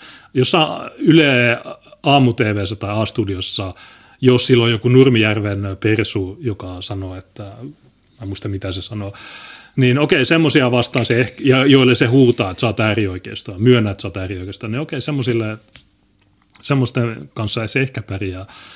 Mutta meidän kanssa se ei pärjäisi mitenkään. Ja kyse ei ole siitä, että etteikö, tai se väittää, että me, me ei olla sivistyneitä, niin se ei voi puhua meidän kanssa. Niin okei, me, meillä ei ole ehkä yhtä isot tulot, ehkä sulla on, mutta ainakaan mulle ei ole yhtä isot tulot. Me ei, mä en pukeudu yhtä hienoisiin vaatteisiin kuin se ja niin, äh, hienoihin vaatteisiin. Niin, Mm. Mutta okei, miten eteenpäin? Georgian vaalit, niin okei, no mä lisään tuohon, että kun sä otit tänne, että tuo demografia tuolla Georgiassa, niin se on huono, niin äh, eikö väärä, väärä klikkaus. Äh, tämä, niin Georgiassa tietysti oli myös se, että nämä vaalit, joissa republikaanit molemmat hävis, Löffler ja Purdue hävisi, niin tässä oli myös semmoinen aspekti, että oli viides, tämä oli viime tiistaina, ja republi- osa republikaaneista kehotti jättää äänestämättä, koska ne ei luottanut näihin, näihin kahteen senaattoriin, koska ne piti niitä huonoina. Ja se itse asiassa todistettiin, että ne on huonoja, koska tuo Löfflerhän oli luvannut kannattaa Trumpin sitä vastalausetta siellä Ähm, kongressissa kuudes seuraavana päivänä. Mutta sitten Löffler sanoi, että no koska oli tämä vallankaappaus, niin nyt mä perun mun vastalauseen.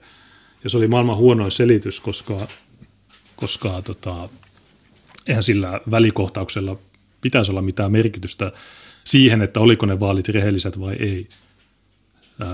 Garje Piesme heitti tämmöisen vertauksen, että, että se on sama juttu kuin, että oikeudessa tuomari olisi just antamassa kymmenen vuoden murhatuomio jollekin, mutta sitten sinne tulee BLM ja sanoo, että ei kun tämä mies on syytön ja sitten evakuoidaan oikeussali ja sitten äh, kun BLM saadaan pois sieltä, niin sitten tuomari tulee takaisin sanoa, että okei, no mä olisin antanut kymmenen vuoden tuomion, sä oot selvästi syyllinen, mutta oli tämä välikohtaus, joten en annakaan tuomiota. Niin tämä Löffler oli äh, epäluotettava ja se todistettiin, niin siellä oli paljon republikaaneja, jotka sanoivat, että no sitä paitsi ne vaalikoneet niin, ja ne, äänest, ne äänten, se äänten lasku, niin siellä huijataan ja, ja niin edelleen, niin turha mennä äänestämään. Niin tässä oli myös tämä juttu. Ja se häviö oli aika täpärällä kuitenkin, että se oli 51 tai jopa alle prosenttia. Mutta kuitenkin demokraatit sai kaksi uutta senaattoria ja nyt se jakauma senaatissa on 50 vastaan 50 ja ilmeisesti kun Kamalasta tulee varapresidentti, niin hän on se, joka antaa se ratkaiseva äänen. Joten demokraateilla on nyt hallussa alahuone, senaatti, valkoinen talo ja kaikki. Ainoa, mitä niillä ei ole, on korkein oikeus, mutta sekin on kyseenalaista, koska ne, ne konservatiivituomarit niin näyttää siltä, että ei ne oikeasti ole mitään konservatiiveja. Niin republikaanit on vähän tämmöinen vale-oppositio Jenkeissä. Että, että niin, että se, että hävisikö ne vai ei, niin ei sillä hirveästi ole väliä. Että monet oli vaan sitä mieltä, että Trump on se, jota kannattaa kannattaa. Mutta toisaalta nyt esimerkiksi eilen se piti puheen Teksasissa ja se oli vaan, se, oli, se ei puolustanut niitä ihmisiä, jotka kannatti sitä, niin se on vähän, vähän heikko puhe oli eilen. Niin tässä saa nähdä, että säilyykö no, tuo, tuo niiden kannatus. Mutta okei, jatka vaan. Niin, no, mitä todennäköisesti tulee tapahtumaan on se, että kaikki Amerikan Firstit ja tämmöisetkin, jotka eivät ota edes suoraan kantaan juutalaisiin tai rotuun, niin tulevat todennäköisesti niin terrorismiluokitukseen lentämään uuden hallinnon alla. Ja nythän me ollaan jo nähty, miten yksityiset palveluntarjoajat ovat sulkeneet, tuota, eikö Parlerille käynyt nyt aika, aika huonosti, sieltä myös doksattiin tuota 70 teraa matskua pihalle. Että nyt on, niin kuin, mikä on nähtävissä, niin useat somealustat niin alkavat nytten tiukentamaan sensuuria ja alkaa käyttämään tätä kapitolia perusteluna, että Telegramminhan on nyt liittynyt viikon aikana yli 25 miljoonaa ihmistä, mutta nyt Telegramminkin on sitten useat ryhmät niin kuin Telegrammin adminien toimesta poistettu. Että tämä on tämmöinen tauti, joka menee vähän joka suuntaan tällä hetkellä ja pitää vaan katsoa, että että onko tämä semmoinen väliaikainen juttu vai onko tämä sitten semmoinen, mihin tullaan vielä kymmenen vuoden päästäkin vetoamaan, että muistaakseni kapitolin. Ja siinä vaiheessa varmaan perustellaan jo sitä, että sosiaalidemokraatit on fasistinen puolue. että ollaan edetty varmaan jo sen verran pitkälle. Niin se... Mutta jos mennään sen varsinaiseen piiffiin nyt. No ota, siis... mä, mä kommentoin ihan lyhyesti. Niin tuo Parlerin tietovuoto, niin onko se onko se varmasti totta vai onko se vaan joku vassareitten levittämä? No kun se ei ollut mikään edes oikea hakkerointi, se oli vaan semmoinen niin scraping, eli se, että siellä oli kerätty niin kaikki julkinen materiaali. Ei, se, ei siellä oltu päästy käsiksi mihinkään niin esimerkiksi ihmisten käyttäjätietoihin tai sellaisiin. Ne oli vaan niin ladanneet käytännössä kaiken, mitä siellä on julkaistu. Joo, no mä en, mä en voi olla, että ne on, mutta et ne on Joo, saanut ne aj- ajokortit ja tämä, mutta se, se ei ole ihan täysin varma. Ja sitten tuohon Telegrammiin, niin mä haluan mainita sen, että, että siellä ilmeisesti ne ryhmät, jotka on poistettu, niin ne on semmoisia, joissa on yllytetty väkivaltaa. Niin mä en tiedä, että minkälaista se väkivaltaan yllyttäminen on ollut, että onko se oikeasti väkivaltaa yllyttämistä vai no. onko se vaan, että no, nämä ihmiset oli sitä ja tätä. Mutta se... No yksi, yksi niistä ryhmistä on Bellum Acta, joka on pitkälti siis uutissivusto. Aha, okei. Okay. Mäkin olin siinä ryhmässä en mä hirveän tarkkaan sitä seurannut, mutta no okei, no näyttää huonolta, että tämä on oikeasti tämä on loputon suo, että, ja, mutta Parler on ilmeisesti saamassa hostauksen Epikiltä, jota Gabkin käyttää, niin tietysti Gab on paljon parempi kuin Parler teknisesti, paitsi että se on vähän ruuhkaa, että kun miljoona uutta käyttäjää tuli. Mutta okei, joo, mikä on se joo. varsinainen juttu? Varsinainen juttu on se, että nyt on ollut uutisissa hieman pyöritelty kolmea eri nimeä ja tuota, erästä niin kuin rekisteröitynyttä yhdistystä, joka haluaa edetä puolueen rekisteriin. Eli kyseessä on Sinimusta liike. Ja tämä oli ihan mielenkiintoinen päivä. Huomasin, kun puhelin alkoi tärräämään aamusta. Ja katsoin, että Jumat suikkeli, että nyt, nyt on muuten uutisia. Ja totta kai yhteydenottoja, että moi, kommentoiko tätä, moi, kommentoiko tuota, moi, voiko soittaa sulle ja tämmöisiä ja tietää, että okei, nyt on jotain spesiaalia. Ja kyllähän tämä oli Ylen ja Helsingin Sanomien ja Pohjois- tai Karjalaisen, ja tämä oli niin kuin, kävi koko Sanomien läpi ihan Iltalehdestä Iltasanomiin, ja nyt kuulemma myös Radio Rockissakin oltiin tätä käsitelty, tätä uutista. Mutta otetaan Helsingin Sanomat, tuota, tämä Helsingin Sanomien juttu. Eli otsikko on seuraava. Uutissuomalainen. Entiset perussuomalaiset kaavailevat uutta puoluetta. Sinimusta liike tarkoitus julkista alkuvuoden aikana. Sinimusta liikenimeä kantava puoluehanke rekisteröityi yhdistykseksi joulukuun lopulla. Joukko entisiä perussuomalaisia tai perussuomalaisten entisessä nuorisojärjestössä vaikuttaneita kaavailee uuden puolueen perustamista. Sinimusta liikenimeä kantava puoluehanke rekisteröityi yhdistykseksi joulukuun lopulla. Liikkeen puheenjohtajana toimii yhdistysrekisterin mukaan Tuukka Kuru, varapuheenjohtajana Olavi Saarelainen ja sihteerinä Terhi Kiemunki. Kiemunki vahvistaa Helsingin Sanomille, että puoluehanke on vireillään. Tässä vaiheessa hän ei halua kertoa asiasta enempää. Meillä on vakaa tarkoitus julkaista alkuvuoden aikana projekti, kuun vaihteessa on alustavasti suunnitelma. Kiemunki erotettiin perussuomalaista 2017 matkala, matkalaskuissa ilmenneisiin epäselvyyksiin viitaten. Aiemmin hänet oli tuomittu käräjäoikeudessa kiihottamista kansanryhmää vastaan. Kuru ja Saarelainen ovat toimineet esimerkiksi perussuomalaisten entisessä nuorisojärjestössä, jonka kanssa emopuolue katkaisi siteensä viime helmikuussa. Suomen sisun aktiivi Kuru erotettiin entisestä perussuomalaisten nuorisojärjestöstä 2018. Taustalla olivat ilmeisesti linja-erimielisyydet emopuolueen kanssa. Kuru kuului nuorisojärjestössä radikaalimpaa etnonationalistista linjaa ajaneeseen siipeen. Lempäälän kunnanvaltuutettuna vaikuttanut saarelainen muistetaan esimerkiksi tapauksesta, jossa kunta irtisanoutui näkyvästi hänen sosiaalisen median toiminnastaan. Saarelainen oli käyttänyt sometileillään taustakuvan Hitlerjugend-aineistoa. Kunnan puututtu asiaan hän vaihtoi taustakuvaksi keskitysleirikuvan.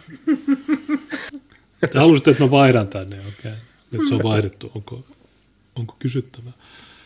Puoluerekisteri on lähiaikoina pyrkimässä useita muitakin uusia puolueita. Hankkeiden perustamista helpottaa vuoden alussa voimaan tullut lakimuutos, jonka myötä puolueen perustamiseen tarvittavat 5000 kannattajakorttia voi kerätä myös sähköisessä muodossa. Ja tämän mä voisin näyttää heti. Tuota, eli puoluerekisteri.fi. Tämä on siinä mielessä mielenkiintoinen sivu. Onko se Junnes sulla näkyvillä? Joo, hetki, mä laitan sen tuohon.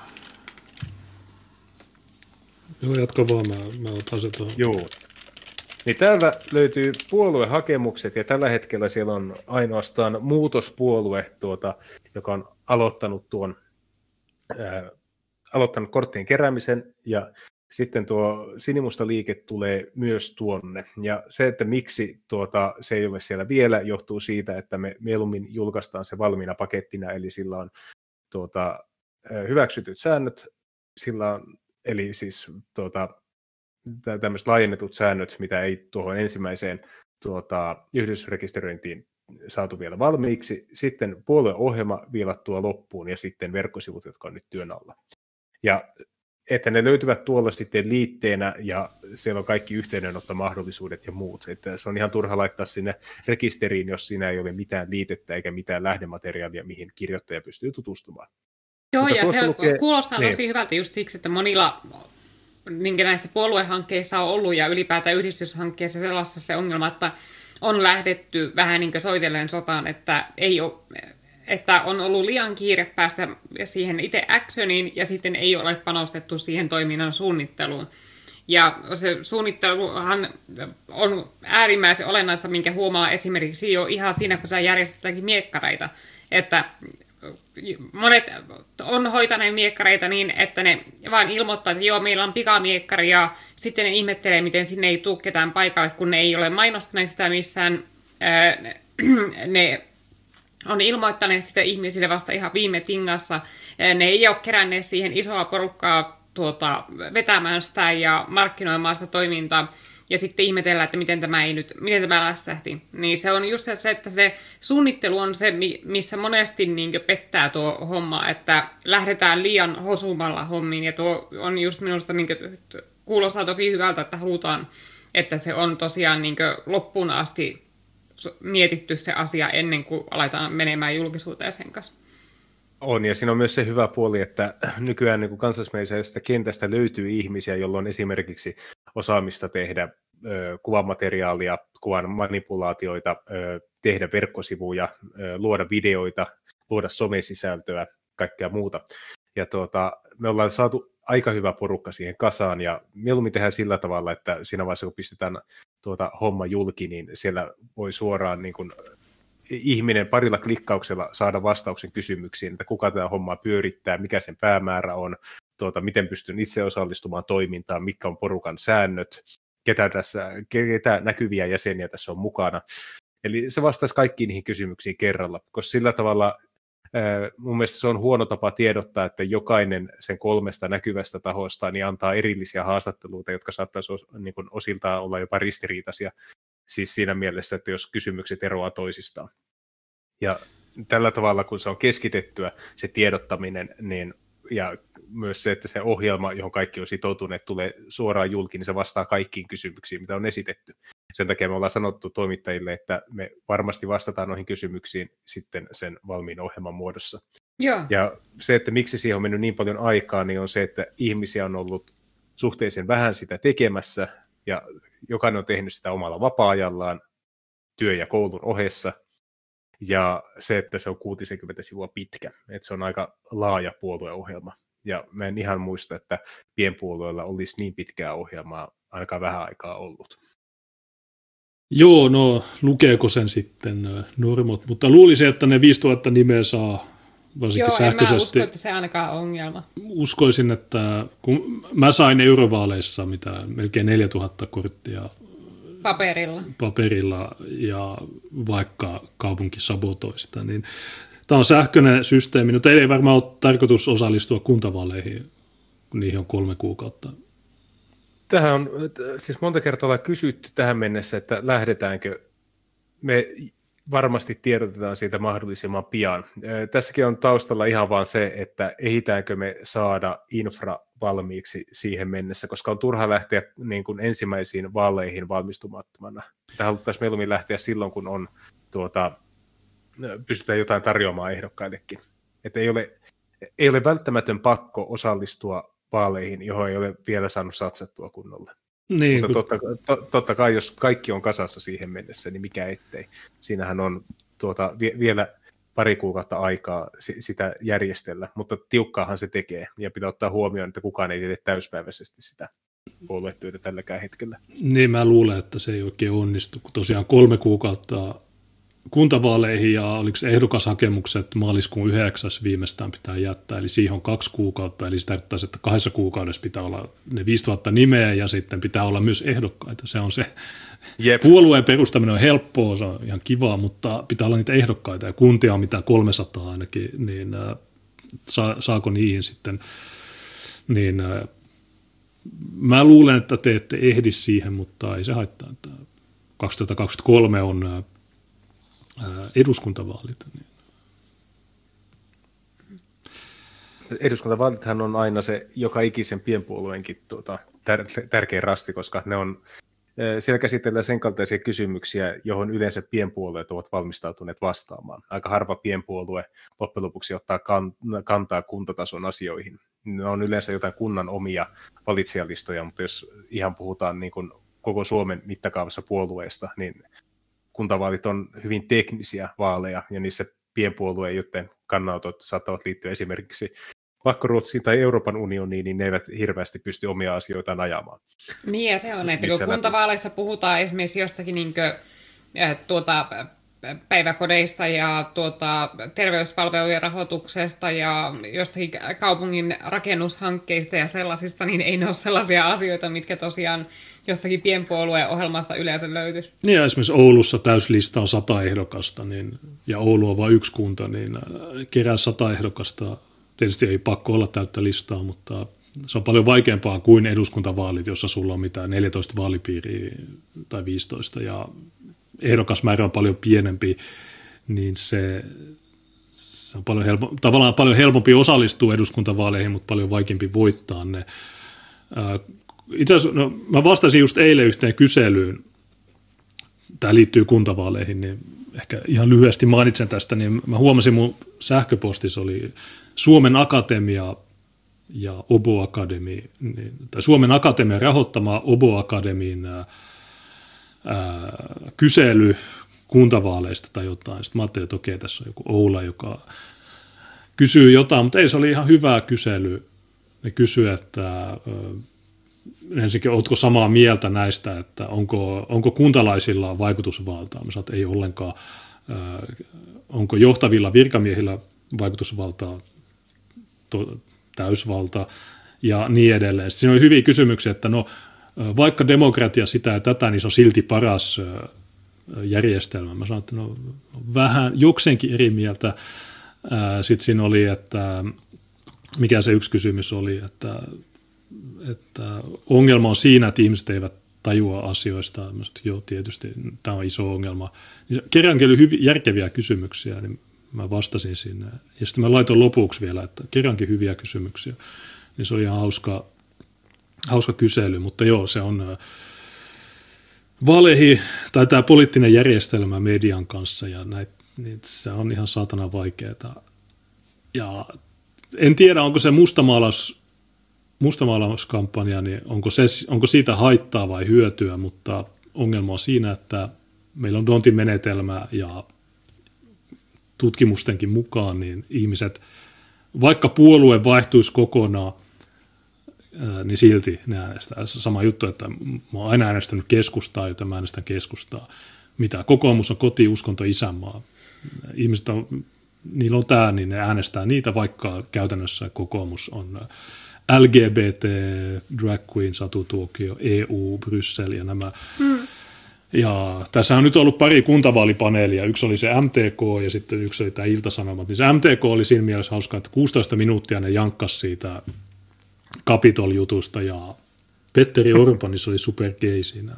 Siinä oli neljä ihmistä. Sanna Marin ei päässyt koronan takia tai jonkun takia, mutta siinä oli Annika Saarikko todella gay. Äh, siinä oli Ohisalo, joka ulisi ohi, äh, se halla että no miksi, miksi sä hyväksyt tämän. Ja sitten Petteri Orpo oli todella jyrkkänä, että demokraat, meidän demokratia ja nämä, mutta nämä tyypit on täysiä pellejä. Ongelma on siinä, että ihmiset seuraa niitä ja uskoo ja luottaa niihin. Että ihmiset pitäisi saada niin kuin ymmärtämään. Että, ja tämä on yksi niistä Trumpin saavutuksista, että, että, tota, että niin. ihmiset siellä ei ainakaan enää niin hyvin luota mediaan kuin toisin kuin täällä. Niin, puhuit siitä mediasta. Hyvä esimerkki. Yle on tehnyt ensimmäisen fake newsin tästä meidän puolueesta, Aha. joka ei ole vielä puolue, no, se, se on vasta rekisteröity yhdistys. Ei, ei mennyt kauan. Luetaanko se? Joo, mikä se on? Ja, tuota, itse naureskelin tälle. Heitä, laitoinkohan mä sulle Telegrammiin sen. No mikä se otsikko oli? On, ex-perussuomalaisten uuden puolueen verkkotunnus on jo varattu.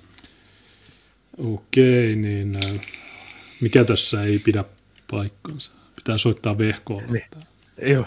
Eli ex-perussuomalaisten uuden puolueen verkkotunnus on varattu, osoitteen rekisteröi Lapua liike paidassa poseerannut seinäjokelaispoliitikko. Tämä on mahtava keissi. Te olette varmaan seurannut, kun tämä Pia Kattelus, niin hän liittyy persuihin vissinkin tänä keväänä, ei vaan viime vuoden lopulla, taisi olla, ei, ei ehtinyt vielä tämän vuoden alussa. Se on varmaan ehkä kuukauden ollut persujen jäsen, jotain tämmöistä. Ja sitten niin, öö, nyt otettiin, niin huomioitiin sen, se Väyrysen puolueen aikaiset vaalikuvat, missä hänellä on siis sinimusta puku päällä. Ja mä muistan tämän jo vuodelta 2017, milloin ne kuvat pistettiin julki, ja se oli ihan fine. Siitä oli semmoista ihan niin kuin minikaustia siihen aikaan. Mutta nyt kun se liittyy persuihin, niin tuleekin hirveä vänkäminen siitä, että sinimusta sitä ja sinimusta tätä. Ja tämä Pia Kattelussa oli siihen todennut, että joo, meillä Seinäjoella ja Lapualla niin sinimusta on ihan normaali vaate, mikä ihmisillä on päällä, ja sininen ja musta, niin ne on vaan värejä, ja niillä ei ole mitään tekemistä politiikan kanssa, ja vasemmiston halu yhdistää sinimusta johonkin, niin se on vaan tuota, paikallisylpeyden päälle sylkemistä ja niin edelleen, ja sitten me tullaan tästä sivusta, ja me ollaan perustamassa sinimustaa liikettä puolueena, ja no, se, se on meidän linjaus. Pia Kattelussa on myös poliisi ja tosiaan se kuva, jossa hänellä on äh, se paita ja kirves, niin hmm. Pohjanmaan poliisi tutkii sitä. Onko se oikein? Miksi hänellä ei ole BLM-kylttiä siinä kuvassa? Jep. Ja tuota, tämä on sinänsä hauska tämä niin kuin politiikan häivyttäminen, koska sinimustahan oli myös IKLn värit ja IKL oli Lapuan liikkeen työnjatkaja. Ja Lapuan liike, jos oli se porukka, joka syyllistyi laittomuuksiin, niin IKL oli se puolue, joka perustettiin Lapuan liikkeen pohjalle. Ja sen tarkoitus oli ajaa niitä Lapuan liikkeen muutoksia demokraattisessa hengessä kansanvaltaa kunnioittain. Ja sitähän yritettiin etsiä kieltoperusteita IKLlle monta kertaa, mutta se ei syyllistynyt väkivaltaisuuksiin, joten sitä ei saatu kiellettyä, vaikka muun muassa Kekkonen sitä yritti moneen otteeseen. Ja tämä IKL, niin sehän oli myös hallituspuolue, ja se kiellettiin Neuvostoliiton painostuksesta osana rauhansopimusta. Eli jotenkin niin kuin hirveä häpeily siitä, että Suomessa on ollut suhteellisen suosittu kansallismielinen puolue, joka on ollut hallituksessakin, niin se on mun mielestä ihan käsittämätöntä, ei siinä ole mitään hävettävää. Jos sä sanot, että hei, tämä on ollut tämmöinen tuota, Suomessa toiminut puolue, me ollaan osaltaan aatteellisesti samaa jatkumoa sen kanssa. Ei tietenkään sama puolue eikä kop- olla kopioitu sen ohjelmaa, mutta siinä hengessä missä, ja siinä ympäristössä, missä me nyt eletään, niin se on sovellettu versio osaltaan siitä. Niin, tästä sitten tullut hirveä ulina ja irtisanoutuminen ja vastaava. En oikein ymmärrä miksi. Pitäisi vaan todeta noille, että ei siinä ole mitään häpettävää. Se on parlamentaarinen puolue historiallisesti, joka on kielletty Neuvostoliiton takia. Joo, no mikä tässä on sitten fake news tässä, että liittyykö tämä kattelus jotenkin tähän? Ei liity. Joukko aikaisemmin perussuomalaista vaikuttaneita poliitikkoja perustamassa uutta puoluetta, sinimustaa liikettä. Puoluehankkeesta on uutistettu tänään. Tänä aamuna on myös virallisesti rekisteröity sinimusta verkkotunnus. Verkkotunnuksen on varannut Seinäjokinen lehti, jonka omistaa perussuomalaisten seinäjokelainen kaupunginvaltuutettu Pia Kattelus. Myös sinimustat verkkotunnus on rekisteröity keskiviikkona, mutta verkkotunnuksen omistaja ei ole ilmoitettu Traficom verkkosivulla. Kattelus sanoo, että verkkotunnuksen varaaminen ja mahdollisen uuden puolueen perustaminen eivät liity mitenkään toisiinsa. Kysymys on yhteen sattumasta. Ihmeellisestä. E, ja siis se, mikä tässä on fake news, on se, että eihän tuota, meidän puolueprojektin web-tunnus olisi muutenkaan sinimusta, vaan sinimusta liike. Eli kumpikaan mm. näistä ei liity mitenkään. Ei, ei. Ja me, meidän oma niin kuin, domaini, jolle meidän verkkosivu perustetaan, niin ne ovat kaikki muodossa, ja myös meidän sometilit tulevat olemaan muodossa sinimusta liike.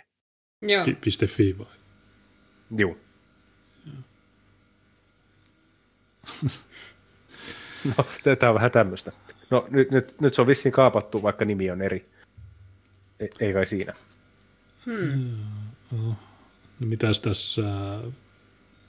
Kattelu, äh, kattelus on joutunut viime aikoina selittelemään suhdetta Lapualiikkiin ja IKL tunnusväreihin. Hän aikaan sai somekohun vuodenvaihteen tietämissä, kun hän julkaisi Twitterissä kuvan, jossa hän esiintyi kirves kädessä sinimusta Lapualiikkeen paita yllään. Siis sehän on ikivanha kuva, se on käyttänyt sitä aiemminkin vaalimainoksissa. Asia on herättänyt kummastelua senkin takia, että kattelussa on ammatiltaan poliisi, joskin virkavapaalla. Pohjanmaan poliisilaitoksella selvitellään nyt, onko kattelus rikkonut sosiaalisessa mediassa poliisia velvoittavia käyttäytymissääntöjä. Mä en tiedä, että onko meidän liike karhunpalvelus kaikille niille sinimustille, jotka halusivat pukeutua Lapuan liikkeen ja IKL väreihin, mutta eivät halunneet tunnustaa väriä. Vai niin. ei? No miksi, miksi vitusana on perustanut tuommoisen? Niin kuin... En tiedä. Joo. Ja siis äh, sinimustat, niin kyllähän Susanna Koskikin, eli kokoomus nuorten entinen puheenjohtaja, on poseerannut siis sinimustissa. Ja sanoi, että se kuuluu meille, meidän eteläpohjalaiseen identiteettiin. Älkää, te ette voi ottaa sitä meiltä pois. Niin, no se... Mutta joo, tosiaan niin ei näiden suvakkien ulinaan kannata... Ja oli kan... siellä Saku Timonen tietenkin kommentoinut. Joo, Sehän mä... nyt on kaikista tärkeintä. Joo, mähän laitoin sulle linkin siitä. Näitkö sä sitä? Juu, näin, ja luin. Ja siis se oli hauska, että Saku Timonen ei ollut edes someraivoissa. Hän oli enemmänkin ihan niin kuin iloinen siitä, että nyt niin kuin hörhöillä on oma paikka, mihin he keskittyvät, ja sitten se, että he alistuvat demokraattisiin pelisääntöihin. Eikö se joku tämmöinen pohjavire ollut? Öö, no mistä se, se itkee? Halla, se, näiden wall of textien pointti on aina yhdistää perussuomalaiset johonkin muuhun. Tässä ei oikeastaan mistään muusta kysymys, koska... Niitä ne jopa sinne Capitol-keskustelussa niin ne onnistu koko... Se ei ollut mitään muuta kuin keskustelua perussuomalaisista. Joo, se on... Niin tässä... Missä kohdassa ne puhuu tästä? Okei, niin tässä sanotaan tekeillä on sinimusta liike, koska okei, okay, teidät on erotettu, tai suut on erotettu personuorista, ää, ja, ja tota, niin, tässä on sitten tämmöinen tarina, ja, ja tota, Niin, no joo. Niin, nyt, nyt porukka on perustamassa puoluetta ja se on oikeastaan ihan hyvä asia. Puoluerekisteriin pääsemiseksi sen sääntöjen on oltava demokraattiseen oikeusvaltion sopivat, joten ainakaan virallisesti se ei voi tähdätä kansallissosialistiseen vallankumoukseen eikä kirjata toimintatapaukseen poliittista väkivaltaa. Sinisen ja mustan väriyhdistelmässä ei objektiivisesti katsoen ole tuomittavaa, mutta asiayhteydestä voi päätellä kaikenlaista. Tämä on tähän mennessä niin kuin järkevin Suvakin kommentti tähän koko projektiin liittyen. Joo, tässä muistutetaan ennakkoluuloista, että ei pidä niin kuin, katsoa värejä, kaikki värit on samanlaisia ja sitten niin ainakaan virallisesti ei voi puolueohjelmassa sanoa, että me halutaan murhata kaikki. Me, siellä ei ole mitään lampunvarjostimia tai puisia ovia tai muita tämmöisiä niin, juttuja. Ainakaan niin, virallisesti. Se, kieltä, se oli kieltämättä, kun me tehtiin sitä puolueohjelmaa, se oli tosi kova pala, että tuota, käytiin pitkä vääntö siitä, että pistetäänkö me tänne nyt niin kuin kaiken näköisiä kidutusvälineitä ja sun muita, mutta sitten ihan viime hetkellä päädyttiin sitten, ei laiteta, että se ei välttämättä näytä hyvältä. Että mm. Eli Kyllä se näin oli, että joo, tämä demokraattinen järjestelmä pakotti siihen, että me ei voitu mitään inkvisition keinoja ottaa sinne käyttöön, no, julkisia rovioita tai tämmöisiä. Jos on laittanut tähden ja sitten pienellä printillä toiselle puolelle sivua, että by the way, myös nämä, niin. Mutta joo, en mä tiedä, tämä, keskustelu on ihan vitun vammasta. Mutta okei, okay, katsotaan mitä nämä, niin äärioikeisto on lisääntynyt jakautumalla, ja ehkä nyt saadaan kaikki sirpaleet yhteen ja bla bla bla, ja jos siitä tulee puolue, niin halla hyvä tilaisuus päästä. No, en toivota todella epäkohteliasta, ei toivota menestystä ja lisäksi Saku Timonen, onko sillä 57 ääntä SDP-riveissä Juan kunnassa, niin hän ei usko saavuttavan suurta suosiota. Se on, tämä on oikeastaan tuhoon tuomittu, jos Saku Timonen näin sanoo. Ja kun Lapuan liikkeen ja muun äärioikeistoisen ajattelun ihannointi nyt kuitenkin on joillekin tärkeää, niin parempi harjoittaa sitäkin valvottuna puolueena kuin erillisenä sirpaleryhminä. Eli siis jopa Saku Timonen kannattaa sinimustaa liikettä, näinhän tämä pitää tulkita. Me, Valvottu on... puolue. Onko meillä Stasi, joka... Hallittua oppositiota. Meillä on vasemmissa paljon myötämielisiä voimia. Mutta äh, hän voi varmaan sitten perata läpi sen meidän ohjelman. Hän on kuitenkin vaikuttaa pedantilta henkilöltä, joka tykkää käydä läpi kymmeniä sivuja tuota, äh, ideologista materiaalia läpi, niin mikä ettei. Ja mä kyllä toivon, että myös Petra Nyquist tekee faktan tarkistuksen ja toteaa, että kuinka monessa kirjaimessa se on paskaa se ohjelma. Ihan vain, että saisi niin, että se leviäisi vähän useammalle alustalle, koska kyllähän siitä keskustelua voi aina syntyä, vaikka ei samaa mieltä olisikaan. Onhan se kuitenkin vähän vaivaa nähty. Joo.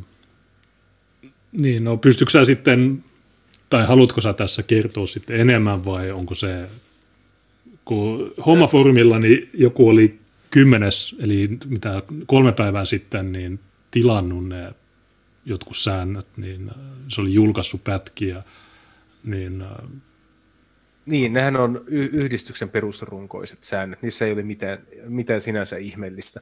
Niin. Ja tuota, siihen tulee sitten laajennetut säännöt, jotka ottavat paremmin huomioon sitten puoluerakenteen, koska sehän on yhdistysrakenne, joka siinä on tällä hetkellä, ja se on käytännössä pienen yhdistyksen rakenne, ja jotta se voi olla puoluerakenne, niin sitä pitää hieman laajentaa niitä sääntöjä. Ja nimenomaan otetaan kantaa niin kuin kokousten järjestämiseen ja tuota, jäsenyyksiin sun muuta. Et, et, e, ihmiset ovat ehkä luulleet, että okei, tälläkö lähdetään liikkeelle, niin ei kyllä se nyt ole parannettu versio. Mutta pitää kuitenkin laittaa aina jokin asia vireille, ettei se mene sillä tavalla, että yksi asia toimii pullonkaulana. Sen jälkeen, kun tietyt, sään, tietyt säännöt on hyväksytty, niin jos eivät ne ole yleisesti yhdistyslain vastaisia tai muun lain vastaisia ne uudetkaan säännöt, niin se vaatii vain sitten uudelleen tarkastelun, että ne voi hyväksyä sitten osaksi sitä yhdistystä. Joo, täällä oli kritisoitu muun muassa sitä, että nimenkirjo... Ni, joo, nimenkirjoitusoikeus, niin, niin se, se muuttuu. Tuo on käytännössä tehty niin kuin, ö, tukiyhdistykseksi alkuun. Ja sitten on puhuttu siitä, että äänet menee hukkaan, koska esimerkiksi 2019 sininen menne, nämä, nämä puolueet veivät ääniä persuilta, niin täällä on Asyl, joka on vienyt 589 ääntä persuilta ja Todella törkeä. SKE on vienyt Perisulta 2366 ääntä, IPU on vienyt 2444, kansallispuolue on vienyt 7645, tähtipuolue 11366 ja sininen menneisyys vienyt 29943 ääntä perussuomalaisilta. Ja yhteensä tämä tekee 54 353 ääntä ja näillä äänillä persut olisi päässyt suurimmaksi puolueeksi ja nyt halla olisi pääministeri. Ja kuinka on tyhmiä nämä ihmiset on, että eikö nämä oikeasti niin ymmärrä, että ää, se, että näitä pienpuolueita ei olisi ollut, niin ei tarkoita, että nämä äänet olisi automaattisesti sitten menneet persuille, vaan se voisi hyvin monien kohdalla tarkoittanut, että ne äänet olisi jäänyt antamatta. Se, no joku... niin, niin, niin, niinpä, ja nämä nyt ei siellä hommafoorumilla ymmärrä sitä, että enhän minäkään siis tämän Prokkiksen tämänhetkisenä tai yhdistyksen puheenjohtajana, niin enhän minäkään lähtökohtaisesti vastusta ajatusta, että perussuomalaiset olisivat isoin puolue. Mä vastustan ajatusta, että perussuomalaiset olisivat ainoa kansallismielinen puolue, mistä valita. Niin. Se, että jos perussuomalaiset joskus saisivat sulatettua keskusta ja kokoomuksen itsensä, niin ihan hyvä niin. He olisivat ainakin semmoinen konservatiivipuolue, joka ei olisi niin syöpäinen, mitä kokoomus on tällä hetkellä. Mutta se vaatii sen rinnalle nähdäkseni ehkä hieman aatteellisemman kaverin. Tämä on se, miten mä luen tuota tilannetta. Joten siinä mielessä niin jotenkin kaikkien odotusten asettaminen yhden puolueen harteille, joka on populistinen, eli joka elää korkeasta kannatuksesta, niin se tulee olemaan ikuista tornadoa ja kaaosta se aatteellisen linjan vetäminen, koska Joo. sen aatteellisen linjan määrää kannatus, eikä niin kuin ideologinen pohja. Joo, ja sitten niin ylipäätään näiden kannattaisi miettiä sitä asiaa niin jo pelkästään esimerkiksi, miten se toimisi vastapuolen kannalta. Että kuvitellaan, että jollakin niin vihreillä ja näillä ei olisi sellaisia radikaaleja tuota, laitavasemmistolaisia ehdokkaita ja niin jotakin Dan Koivulaaksoja ja sellaisia ollenkaan. Niin tarkoittaako se sitten, että jos näitä ehdokkaita ei olisi, niin ne niiden äänestäjät sitten äänestäisi jotakin Liisa Jaakonsaarta? No ei tietenkään tarkoita, että se automaattisesti menisi niin, että ne sitten ne äänestäjät vaan siirtyisi jollekin maltillisemmalle vaihtoehdolle, vaan se nimenomaan on se, että ne radikaalit yleensä aktivoi sellaista porukkaa liikkeelle, jotka muuten nukkuu vaaleissa – niin tuo on just huvittava tuo ajatus nuilla, että ne kuvittelee aina, että jos mitään kilpailijoita ei olisi, niin kaikki kansallismieliset äänestäisivät persuja. Ja ne kieltäytyy täysin hyväksymästä sitä asiaa, että siellä on todella paljon kansallismielisiä, jotka ei yksinkertaisesti luota persuihin syystä tai toisesta.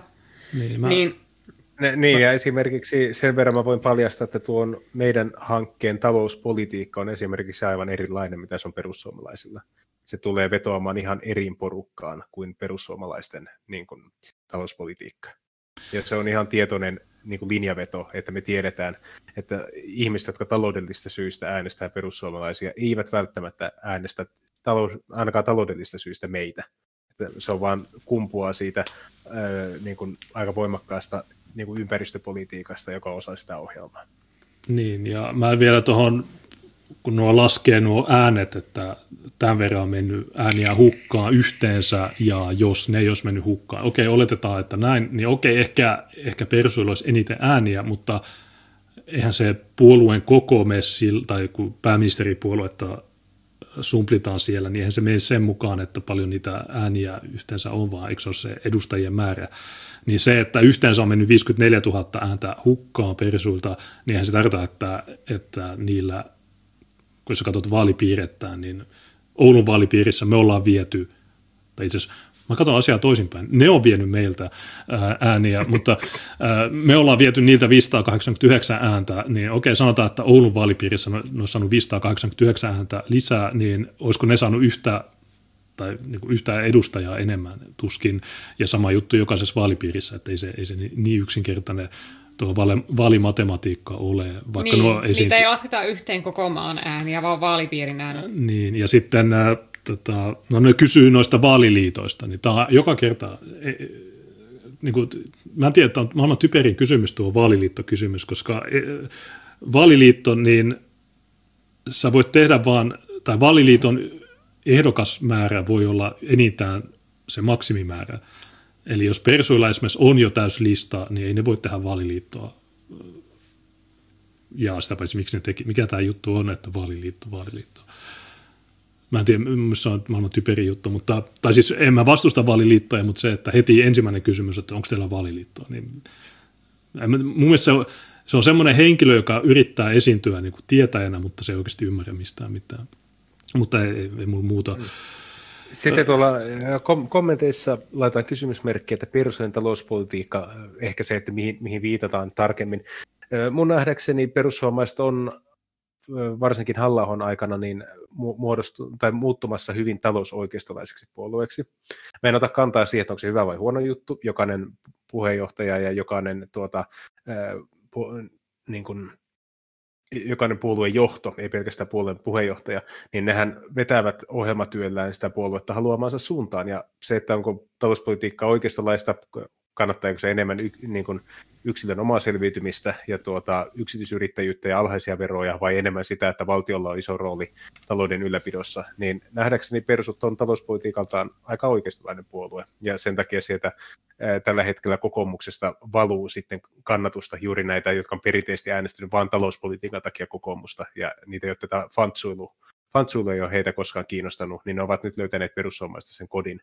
Mutta meillä on esimerkiksi semmoisia niin kohtia siellä ohjelmassa, missä otetaan suoraa kantaa työperäiseen maahanmuuttoon, siihen, että miten julkisen vallan tulee tietoisesti ohjata resursseja suurten kaupunkien ulkopuolelle. Sitten siinä on sosiaalitukiremontti, niin siinä on perustuloon siirtyminen, ja ne on aika niin kuin, voisi sanoa, että jopa vasemmistolaisia ohjelmakohtia, mitä siellä taloudessa on. Joo, ja siis niin näkisin, että ne vähän, vähän onnistaa eri arvopohjasta, mitä tämmöinen niin yksilön selviytyminen oikeistolaisessa markkinayhteiskunnassa.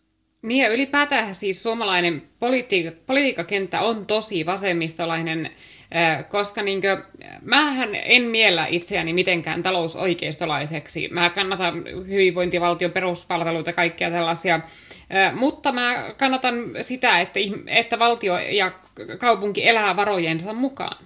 Eli että ei tuhlata rahaa turhuusprojekteihin, vaan että julkinen sektori keskittyy sen ydintehtäviin, eli niihin peruspalveluihin, infraan, sellaisiin asioihin. Ja se, mutta mä oon huomannut, että toistuvasti siitä huolimatta, että mä en ole millään muotoa että talousoikeistolainen, että mä en ole mikään talousliberaali, niin se on aina se asetelma kaupunginvaltuustossa se, että se, kun jostakin säästöasiasta puhutaan, niin se on me ja kokoomus vastaan kaikki muut. Että jotenkin se on mennyt niin, niin vasemmistolaiseksi se talouspolitiikka, että jo pelkästään se, että sä oot sitä mieltä, että hei, että ei me voida loputtomiin korottaa veroja, että ei me voida käyttää kaupunkilaisia niin jonakin säästöpossuna, josta nostetaan rahaa johonkin kaupunkipyörähankkeisiin ja muihin turhakkeisiin. Niin se, se on jo niin sellainen radikaali talousliberaali kannanotto nykypäivänä, että se on mennyt vähän semmoisen erikoiseksi niin tuo touhu. No yksi esimerkki kanssa, joka tavallaan on vähän ristiriidassa tuon asian kanssa on, että kotihoidon tuki tai mikä se on, niin mä muistaakseni Ville Tavio on ottanut nyt kantaa siihen, se on ilmeisesti puolueen kantaa, että sitä ei olisi pitänyt lakkauttaa. Ja mä en tiedä, onko se, tota, valta, suunnitteleeko valtio sen lakkauttamista vai onko se lakkautettu, mutta kuitenkin se otti kantaa siihen, että ei pitäisi lakkauttaa, koska jotkut tietyt syyt. Ää, mutta esimerkiksi Oulussa niin mä, mä kannatin sitä, että se Oulun lisä poistetaan ja Okei, mä ymmärrän, että se ehkä kuulostaa huonolta, mutta siinä on se, että kun meillä on kasvava määrä ihmisiä, jotka on mm, ei-suomalaisia ja ne hyödyntää sitä paljon ja se, ne nostaa sillä aika isot rahat. Niin tietysti tuossa veikkaisin, että kun etnisesti ei ilmeisesti kansainvälisten sopimusten tai jonkun muun typerän jutun takia ei pysty rajoittamaan esimerkiksi sosiaaliturvaa, mutta käsittääkseni ulkomaan kansalaisilta voisi hyvinkin rajoittaa sitä helpostikin, koska jos sä katsot YK-sopimuksia kaikkinaisen rotusyrjinnän poistamiseen ja näiden, niin siellä lukee selkeästi, siellä on rivi, jossa lukee, että ne toimenpiteet, joita valtio harjoittaa kansalaisten ja ei-kansalaisten välillä, eivät ole rotusyrjintää, joten se on laillista. Niin tämä on yksi juttu, mä en tiedä, oletteko te sitä ajamassa, että virolaisilta lapsilisät pois ja tämmöiset siis, esimerkiksi. No siellä on esimerkiksi hyvin laaja kansalaisuusohjelma, joka varmasti herättää mielenkiintoa. Meillä siis on niin kansalaisuuslain remontti, ja siellä on muutamia semmoisia erityis, er, erityiskohtia, joissa niin lähdetään selvästi eri suuntaan, mihin nykyinen ajahenki tuota, niin kuin puolueita ohjaa tai työ, työntää paremminkin. Esimerkiksi me kannatetaan ihan selvästi tai ihan röyhkeästi semmoista mallia, että kaikki tuota, julkiset palvelut, maksuttomat julkiset palvelut on sidottu ainoastaan Suomen kansalaisille. Ja myös se, että kun Suomen kansalaisuuden saaminen on semmoinen, että sitä ei enää myönnetä, vaan se tulee syntymään kautta, niin se aika pitkälti rajaa semmoisia ulkopuolelta tulevia ihmisiä, jotka haluaisivat päästä osaksi julkisia palveluita, maksuttomia julkisia palveluita. Että se on ihan, ihan selvä semmoinen niin kuin kahden kerroksen linjaus siinä, että jos tulet ulkopuolelta, niin sä et ole jakamassa sitä yhteistä kakkua. Ja piste. Niin, tämä just näiden ta- asioiden takia kannattaa olla hyvin suunniteltu se puolueohjelma, koska sä et voi sanoa, että suomalaiset, vaan sun pitää sanoa Suomen kansalaiset. Ja sitten kun sulla on Suomen kansalaiset, niin sitten siihen tulee EU-kansalaiset, ja ilmeisesti näitä ei saa asettaa eri asemaa. Niin pitää suunnitella semmoinen juttu, jolla saadaan esimerkiksi pois nämä, kun tällä hetkellähän se on niin, että jos joku Baltia tai puolalainen tai joku tämmöinen tulee tänne, niin kun se on istunut neljä kuukautta täällä, niin sitten sit se, se saa lapsilisät, vaikka se lapset olisi Tallinnassa, niin nämä on semmoisia juttuja, että pitäisi miettiä, että miten sen voi tehdä niin, että se, ne saadaan pois sieltä, mutta, Joo, mutta, mutta niitä ei aseteta eri asemaa virallisesti. Niin, ja sitten siinä on otettu myös siis ihan lähetty ajattelemaan siitä näkökannalta niin kuin EUn talouspolitiikkaa. Että aika monihan ihminen, mäkin olen aiemmin itse kannattanut sitä, että vaikka erottaisikin Euroopan unionista, niin pyrittäisiin kuitenkin pysymään osana Euroopan yhteistä talousaluetta. Ja tämä on semmoinen, jota on niin kuin suhteellisen helppo kannattaa, kun sä pystyt kannattamaan sitä täysin markkinaliberaaleista lähtökohdista. Mutta toisaalta se, että jos Suomi on osa niin kuin entistä tiivimmin integroituvaa talousaluetta, niin sehän tarkoittaa myös sitä, että työvoima, vapaa liikkuvuus on niin kuin välttämätön kytkykauppa, mikä siitä tulee tavalla tai toisella. Ja myös se, että jos sä haluat muuttaa Suomen omaa talouspolitiikkaa siihen muotoon, että kaikissa tuota, julkisissa hankinnoissa pitää olla vaikka 100 prosentin suomalaisuusaste, tai se, että tuota, suomalaisilla tai Suomen valtiolla on oikeus laittaa tuota, niin kuin tulleja vieraille tuotteille ja tukea omaa kansallista teollisuutta ja tuotannonaloja, niin nämähän on kaikki ristiriidassa Euroopan unionin talousalueen kanssa. Että jos sä haluat vetää tämmöistä röyhkeää niin kuin kansallisilla intresseillä höystettyä talouspolitiikkaa, niin sun pitää yksinkertaisesti erota kaikista talousalueista, kaikista velvoittavista talousalueista. Niin. Ja se on huomioitu, huomioitu siinä ohjelmassa. Kuin myös se, että jos halutaan siirtyä omaan valuuttaan, joka on niin kuin julkisen keskuspankin alaisuudessa, niin se on toinen juttu. Sekin vaatii aika isoja muutoksia. Että kaikkia tämmöisiä niin kuin valtavia rakenteellisia muutoksia on otettu osaksi sitä ohjelmaa. Vaikka tiedetään, että ne ei ole ihan niin kuin seuraavien vaalien juttu, mutta tässä on kuitenkin semmoinen, joka kertoo siitä arvopohjasta, mitä tehtäisiin, jos olisi mahdollisuus tehdä. Niin, no, Norjahan kuuluu talousalueeseen, mutta eikö niillä ole kuitenkin jotain tulleja tai äh, en, en ole siitä ihan varma, mutta ainakin Britannia esimerkki Brexit, niin siitä näkee, että jos me päästäisiin siihen vaiheeseen, että okei, nyt fixit ja päästään eroon, niin ei ne varmaan antaisi meidän olla siellä äh, talousalueessa muutenkaan, niin äh, se on, mutta joo, toi on, ne aina sanoo, että joo, me, EUsta pitää erota, mutta ETA-alue, niin se, siihen pitää jäädä, mutta se, tavallaan on ehkä vähän turhia juttuja, koska jos me katsotaan Britannia esimerkkiä, niin me nähdään, että jos sä, jos sä oot niin röyhkeä, että sä uskallat erota siitä mafiasta, niin sitten ne sanoo, että no sitten, sitten me laitetaan teille tullimaksut ja sitten me ää, kielletään teitä teke, niin kuin, tekemästä mitään täällä, että teidän pitää tehdä omat sopimukset niin tietysti se on hyvä, että nämä asiat mainitaan. Mutta tosiaan joo, tuo,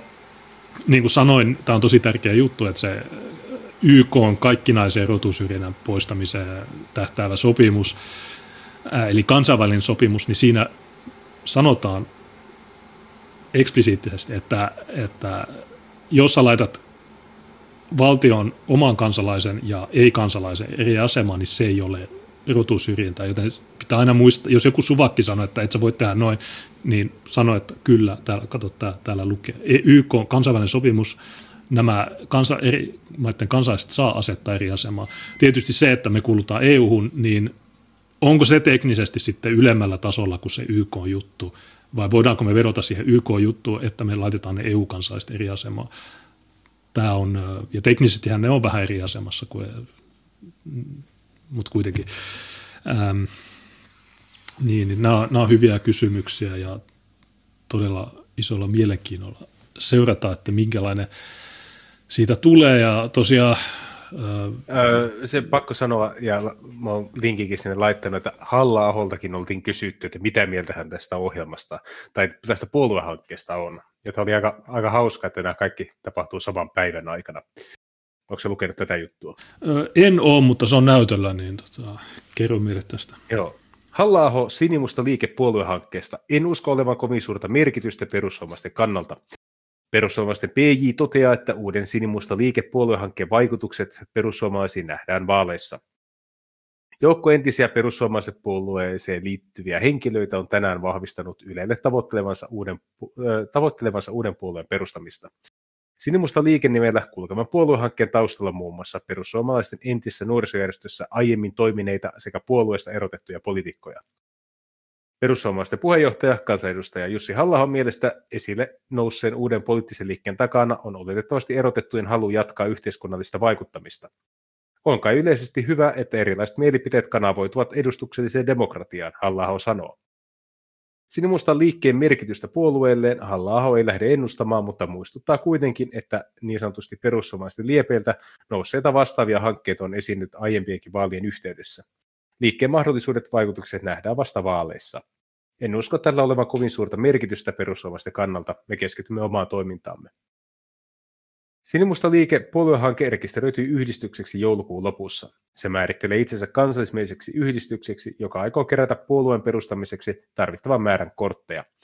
Miksi perussuomalaisten linja ei sitten puhuttele näitä henkilöitä? Onko niin, että puolueen linja ei puhuttele henkilöä vai henkilön linja puoluetta, vastaa halla Eikö perussuomalaiset ole enää tarpeeksi suomalainen puolue, Jussi halla Kyllä se minulle on ja aika monelle muullekin suomalaiselle, mutta tätä kysymystä ei kante esittää minulle, sillä en ole lähtemässä perussuomalaista enkä perustamassa mitään muutakaan liikettä. Ja sitten tuossa mainitaan samat henkilöt, mitä muissakin uutisissa. Ja pakko sanoa, että Jussilta hyvin neutraali haastattelu mm. ei, ei jäänyt huono maku suuhun. Ihan kiva asenne, että no, lähtekää kokeilemaan mikäs mä olin sitä kommentoimaan. Niin. Mm. huvittaa tämä kohta, että te määrittelette itsenne kansallismieliseksi yhdistykseksi, joka aikoo kerätä. Niin teidän tavoite on kerätä, siis, mutta mitään muuta ei sanota. Et se on niin yhdistys, joka vaan, jonka tavoite on kerätä kortteja. Tuosta puoluerekisteri.fiistä, niin mä en tiedä, että näiksää vuodenvaihteessa niin Yle tai joku muu oli varmaan Yle, niin ne oli tehnyt jonkun typerän jutun, jossa oli Helsingin yliopiston joku muija Hanna Was, joka itki siitä, että, että 5000 nimeä, niin kai, tätä käytetään sitten ulkomaalaiset informaatiovaikuttajat käyttää tätä ja ääriliikkeet käyttää tätä julkisuustemppuna ja bla bla bla. Hirveätä ulina oli. Mä en tiedä, onko nähnyt sitä, mutta... En, en ole, en onneksi. Joo, no mä kommentoin sitä jossain meidän lähetyksessä ja sanoin, että mikä vitu idiootti tämä muija on, koska ensinnäkään niin nämä on, tämä on se ainoa julkisuus varmaan, jonka te saatte Yleltä, että hei, nämä, nämä kerää kortteja, nämä rasisteja, niin mikä julkisuus se on. Ja sitä paitsi vaikka ne kortit sais, niin tuleeko niitä ehdokkaita ja onko niitä hyviä, vakavasti otettavia ehdokkaita. Tämä on se isoin kysymys, johon tuossa halla vähän vihjailekin. Aina on ollut tämmöisiä puolueita, jotka, yrit, jotka on erotettu persuista tai, niin. Tai muuten vaan. Niin, niin mutta mietipä tuota haastattelua. Siis pelkästään se, että yhdistys on perustettu, jolla, joka ei ole vielä edes aloittanut korttikeräystä, niin nyt halla jo kysytään, että oletteko te liian mieto puolue. Eli tuota, tiedättekö, Overtonin ikkuna ja silleen. Se oli joku Twitterissä huomannut, että mitä vittua, että onko halla nykyään maltillinen yleen mielestä.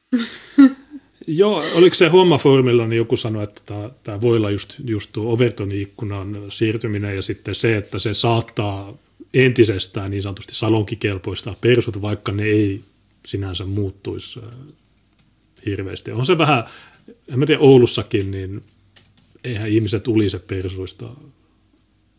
Että, että se on enemmän, että Junes Lokka tuomittiin hän tekstivideon. Niin en mä tiedä. Joo, tämä on positiivista tietysti ja se, että sä oot tuossa mukana, niin sehän on äh, todella... Ähm, mä en tiedä, mitä yleensä ihmiset on... Äh, sä, sua ei koskaan tuomittu kiihottelusta, äh, sua ei suvakit ei, ei koskaan hirveästi, no okei, okay, Twitterissä ne on nyt, mutta lukeeko kukaan niiden juttuja, niin se on... Joo, mä Katoin, mä oon jo helmikuussa 2016 kirjoittanut blogissani tällaisella otsikolla, että kun rotutohtorista tuli tolkun mies. Koska joskushan oli aika, jolloin halla oli niin se kaikista full HD mahdollisin fasisti, mitä voi olla. Että se oli niin se äärimmäinen äärioikeistolainen mutta jo 2016 oltiinkin yhtäkkiä niin siinä pisteessä, että se oli vain niin yksi valtavirtapoliitikko muiden joukossa – ja nyt ollaan edetty entistä vahvemmin siihen suuntaan, että esimerkiksi mediassakaan halla ei enää puhuta juuri eri tavalla kuin muista puoluejohtajista. Se on vain niin yksi puoluejohtaja muiden joukossa. Ja ää, radikaalina sitä ei pidä kukaan muu kuin aivan niin kuin tuo laitavasemmisto, mutta suuri osa pitää sitä vaan niin normipoliitikkona. Ja se nimenomaan on positiivista kehitystä, koska itse halla ei ole juuri muuttunut, eikä sen kannat juuri ole muuttunut. Se ilmaisee ne nykyään hieman poliittisesti korrektimmin, että totta kai, koska se on puoluejohtaja eikä blokkaa, blokkaaja, mutta tuota, ihmisten suhtautuminen asiaan on muuttunut, että ne mielipiteet maahanmuutosta, jotka vielä 2000-luvun alkupuolella oli hyvinkin radikaaleja, niin ne on nykyään täysin valtavirtaisia, koska yhä useammat ihmiset on joutuneet tekemisiin maahanmuuton ongelmien kanssa. Ja, niin se on nimenomaan sitä positiivista kehitystä. Ja, ää, mullehan niin Sanna Ukkola ää, tiuskahti ää, yksärissä kerran, että ää, minä olen tuominnut itseni ikuisesti olemaan ää, ma- marginaalissa minun ekstremistisillä mielipiteilläni. Ja minä sanoin Sannalle, että minulle passaa se rooli vallan mainiosti, koska minulle on tärkeämpää olla oikealla asialla kuin mitä olla valtaviran suosiossa. Että, että mä ymmärrän oman roolini tässä pelissä, että mun rooli ei ole olla mikään valtaviran miellyttäjä. Mä en ole mikään Annika Saarikko tai Katri Kulmuun, jonka tehtävä on niin pyrkiä kasaamaan mahdollisimman niin suuri kansansuosio ja pyrkiä kumartelemaan joka suuntaan ja olla suututtamatta ketään, vaan mun rooli on nimenomaan se, että mä pusken sitä Overtonin ikkunaa koko ajan sinne radikaalimpaan suuntaan ja sitä kautta normalisoin niiden maltillisempien asemaa myös. Että mä ihan täysin sujut sen oman asemani kanssa, että mä nimenomaan on siellä marginaalissa. Se mulla on tarkoituskin, että jos kukaan ei koskaan asetu sinne marginaaliin tunkemaan niitä rajoja eteenpäin, niin mikään ei koskaan muutu. Niin, ja tuota, mä mietin, että siis se, että ketkä ovat ekstremistejä, ketkä ovat niin kuin radikaaleja, ketkä ovat vakavasti otettavan politiikan ulkopuolella, niin se on niin tavattoman suhteellinen käsite, ja se muuttuu niin. viidessä vuodessa aivan älyttömästi. Ja mä mietin sitä, että kun me tehtiin tuota ohjelmaa, niin mä naureskelin itse sitä, että sen pu- niin kuin ohjelman rankimmat kohdat on semmoisia niin kuin lainpykäliä, jotka on ollut Suomessa aikoinaan voimassa. Hmm. Joo, mä, mäkin jo eh, eh. tuohon Tiinan kommentti olisin sanonut, mutta sä ehdit ennen, niin äh, onko se radikaalia olla kansaismielinen et onko tämä oikeasti Overtonin ikkunan siirtäminen vai onko tämä palauttamista siihen normaaliin niin. järjestykseen? Mm. No koska siis niin. tässähän puhutaan siitä, että Suomi on ollut suomalainen tuhansia vuosia, mutta nyt tässä on ollut parinkymmenen, muutaman kymmenen vuoden ajan meneillään sellainen hullutus, joka alkoi tuossa 90-luvun taitteessa. Mutta jos katsoo niin koko suomalaisuuden historiaa, joka kattaa tuhansia vuosia, niin kysehän nimenomaan on siitä, että siinä on tuommoinen lyhyt hullutus, jota voi verrata, verrata johonkin muuhun kriisiin, niin vaikka nälkävuosiin tai johonkin sellaiseen ää, ää, tai ää, sortokauteen. Että se nyt on vaan tällainen koettelemus, joka osuu kohdalle, mutta su- suomalainen kansa todennäköisesti selviää siitäkin. Niin, se on niin, niin, niin, niin, niin, siis, niin, miettikääpä vaikka, että meillä ei ole tällä hetkellä semmoista puoluetta, siis puhutaan valtavirtapuolueesta, niin joiden ohjelmassa olisi vaikka se, että vaadimme välittömästi maalle omaa valuuttaa. Hmm. Meillä ei ole markkatakaisin linjausta missään. Tai meillä ei ole Suomi välittömästi irti Euroopan unionista linjausta yhdelläkään puolueella. Ei, ja sekin on meillä niin me... jännä, että esimerkiksi perussuomalaiset ajaa siinä asiassa vähän niin kuin kaksilla rattailla, että niiden esimerkiksi äh, eurovaaliohjelmassa sanottiin, että ne pyrkii muuttamaan EUta sisältäpäin, mutta samaan mm. aikaan ehdokkaat sitten sanoivat, että eroon EUsta, vaikka se niiden oma eurovaaliohjelma sanoo päinvastasta, että äh, niin se, se, se on vähän sillä, että äh, niiden pitäisi tehdä selkeä linja tuossa, että mitä ne oikein meinaa sitten, että onko ne oikeasti sitten niin, EU-eron kannalla vai onko ne sen EUn sisältäpäin muuttamisen kannalla. On, ja kannattaa muistaa tässä se, että Suomi on suurimman osan ajan itsenäisyyden ajastaan ollut Euroopan unionin ulkopuolella. Joo. Vuosikymmenten ajan. Tai se, että ollaan siirtynyt semmoista talouspolitiikasta pois, missä eh, keskusvallalla on esimerkiksi työolosuhteiden määrittelyssä erittäin merkittävä rooli. Eh, nykyään meillä ei ole enää kolmikantaa juuri käytössä, niin kuin on ennen ollut, missä valtio on ollut yksi tuota, niin kuin neuvotteluosapuoli työntekijöiden ja työnantajien rinnalla silloin, kun ollaan tehty tulopoliittisia ratkaisuja. Ja tämähän on käytännössä hyvin lähelle korporatiivista mallia, se on sitä, mitä IKL ajoi 30-luvulla. Ja se tuli Suomen talouspolitiikan perusprinsiipiksi vuosikymmenten ajaksi. Ja sekin tuntuu jännältä, että miksi tämmöistä ei voisi ottaa uudelleen käyttöön. Ka- kaikki ne on semmoisia niin järjestelmiä, jotka on ollut omassa ajan hetkessään täysin normaaleita.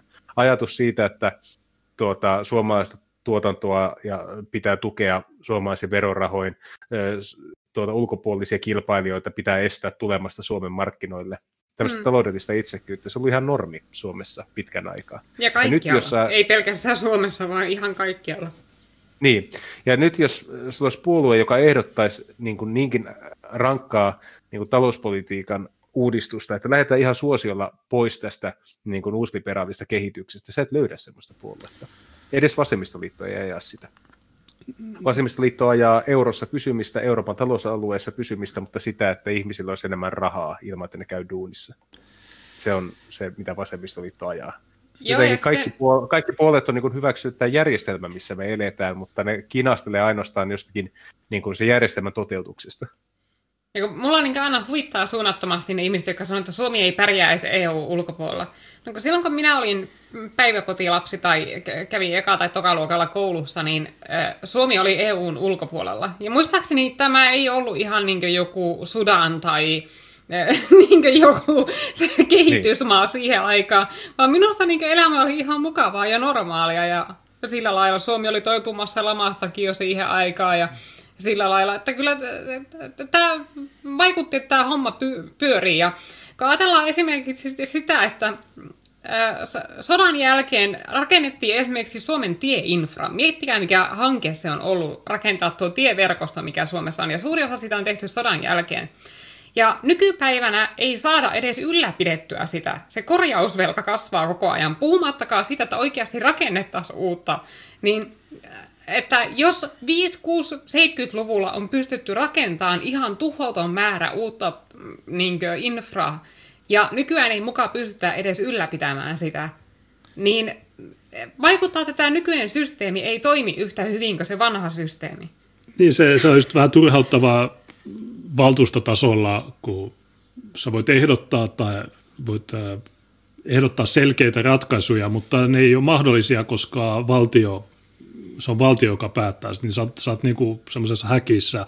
Mm. Niin sama juttu sitten valtion tasolla, että kun sä oot siinä EU-ssa ja sä oot niin sanotussa globaalissa maailmassa, niin sä, sitten sulle sanotaan, että no näin ei voi tehdä, näin ei voi tehdä. Mutta kun ne sanoo radikaaliksi, niin okei, okay, voi hyväksyä sen kaksi vastausvaihtoehtoa, että joko sanoo, että totta kai ollaan radikaaleja, tai sitten sanoa, että no ei, kun itse asiassa te, olette, te vassarit on niitä oikeita radikaaleja, kun rajat aukihan on se oikea radikaali juttu, koska sehän tavallaan tuhoaa Suomen, ja jos katsoo YK kansainvälisiä sopimuksia, niin mikä kansan tuho, niin se on myös sitä, että ei ei säilytetä jotain kansaa ja erityisesti saamelaiset on tässä asiantuntijoita. niin jos et sä, ja jokaisella kansalla on oikeus olla ja niin edelleen, niin tavallaan tämä niiden politiikka on sen vastasta, niin tavallaan ne on niitä radikaaleja, eikä, eikä me tässä. Mutta mä en tiedä, kumpi, voi niitä molempia strategioita käyttää. Voi sanoa, että joo, kyllä olen radikaali, mutta itse asiassa te olette niitä oikeita radikaaleja. Niin en tiedä, kumpaa sä suosit. Niin siis ei me nyt pyritä lähteä tälle linjalle, että tuota, me ollaan niitä oikeita maltillisia, vaan enemmänkin, jos tulee hirveä niin kuin, huuto siitä, että tuo on täysin utopistista, tuo on täysin julmaa, tuo on täysin dystopiaa, mitä te ajatte, niin me voidaan todeta, että suuri osa näistä on ollut täysin niin kuin, vallitseva asiantila aiemmin. Niin, että ei uutta, ei ihmeellistä. Niin, ei, ei mitään uutta eikä ihmeellistä, ainoastaan paluuta parempaan. tai ei me nähdä, että menneisyys olisi ollut pelkkää, pelkkää niin kuin mannaa taivaalta, mutta sanotaan, että siellä on hyviäkin vaihtoehtoja nykymeiningille, koska me nähdään, että tällä nykyisellä liberaalidemokraattisella kulutusyhteiskunnalla on yksi ainoa määränpää, mihin se on etenemässä, ja se määränpää ei ole semmoinen, mitä me halutaan. Siksi pitää olla joku vaihtoehtoinen tuota, suunta, mihin kulkea. Niin, monikulttuurisuus on rikos. Tota, sulla oli tämmöinen kasa twiittejä, haluatko sä tämä silakkaliik tai salakkaliikkeen radikaalisiipinen. Otetaanko me nämä vai?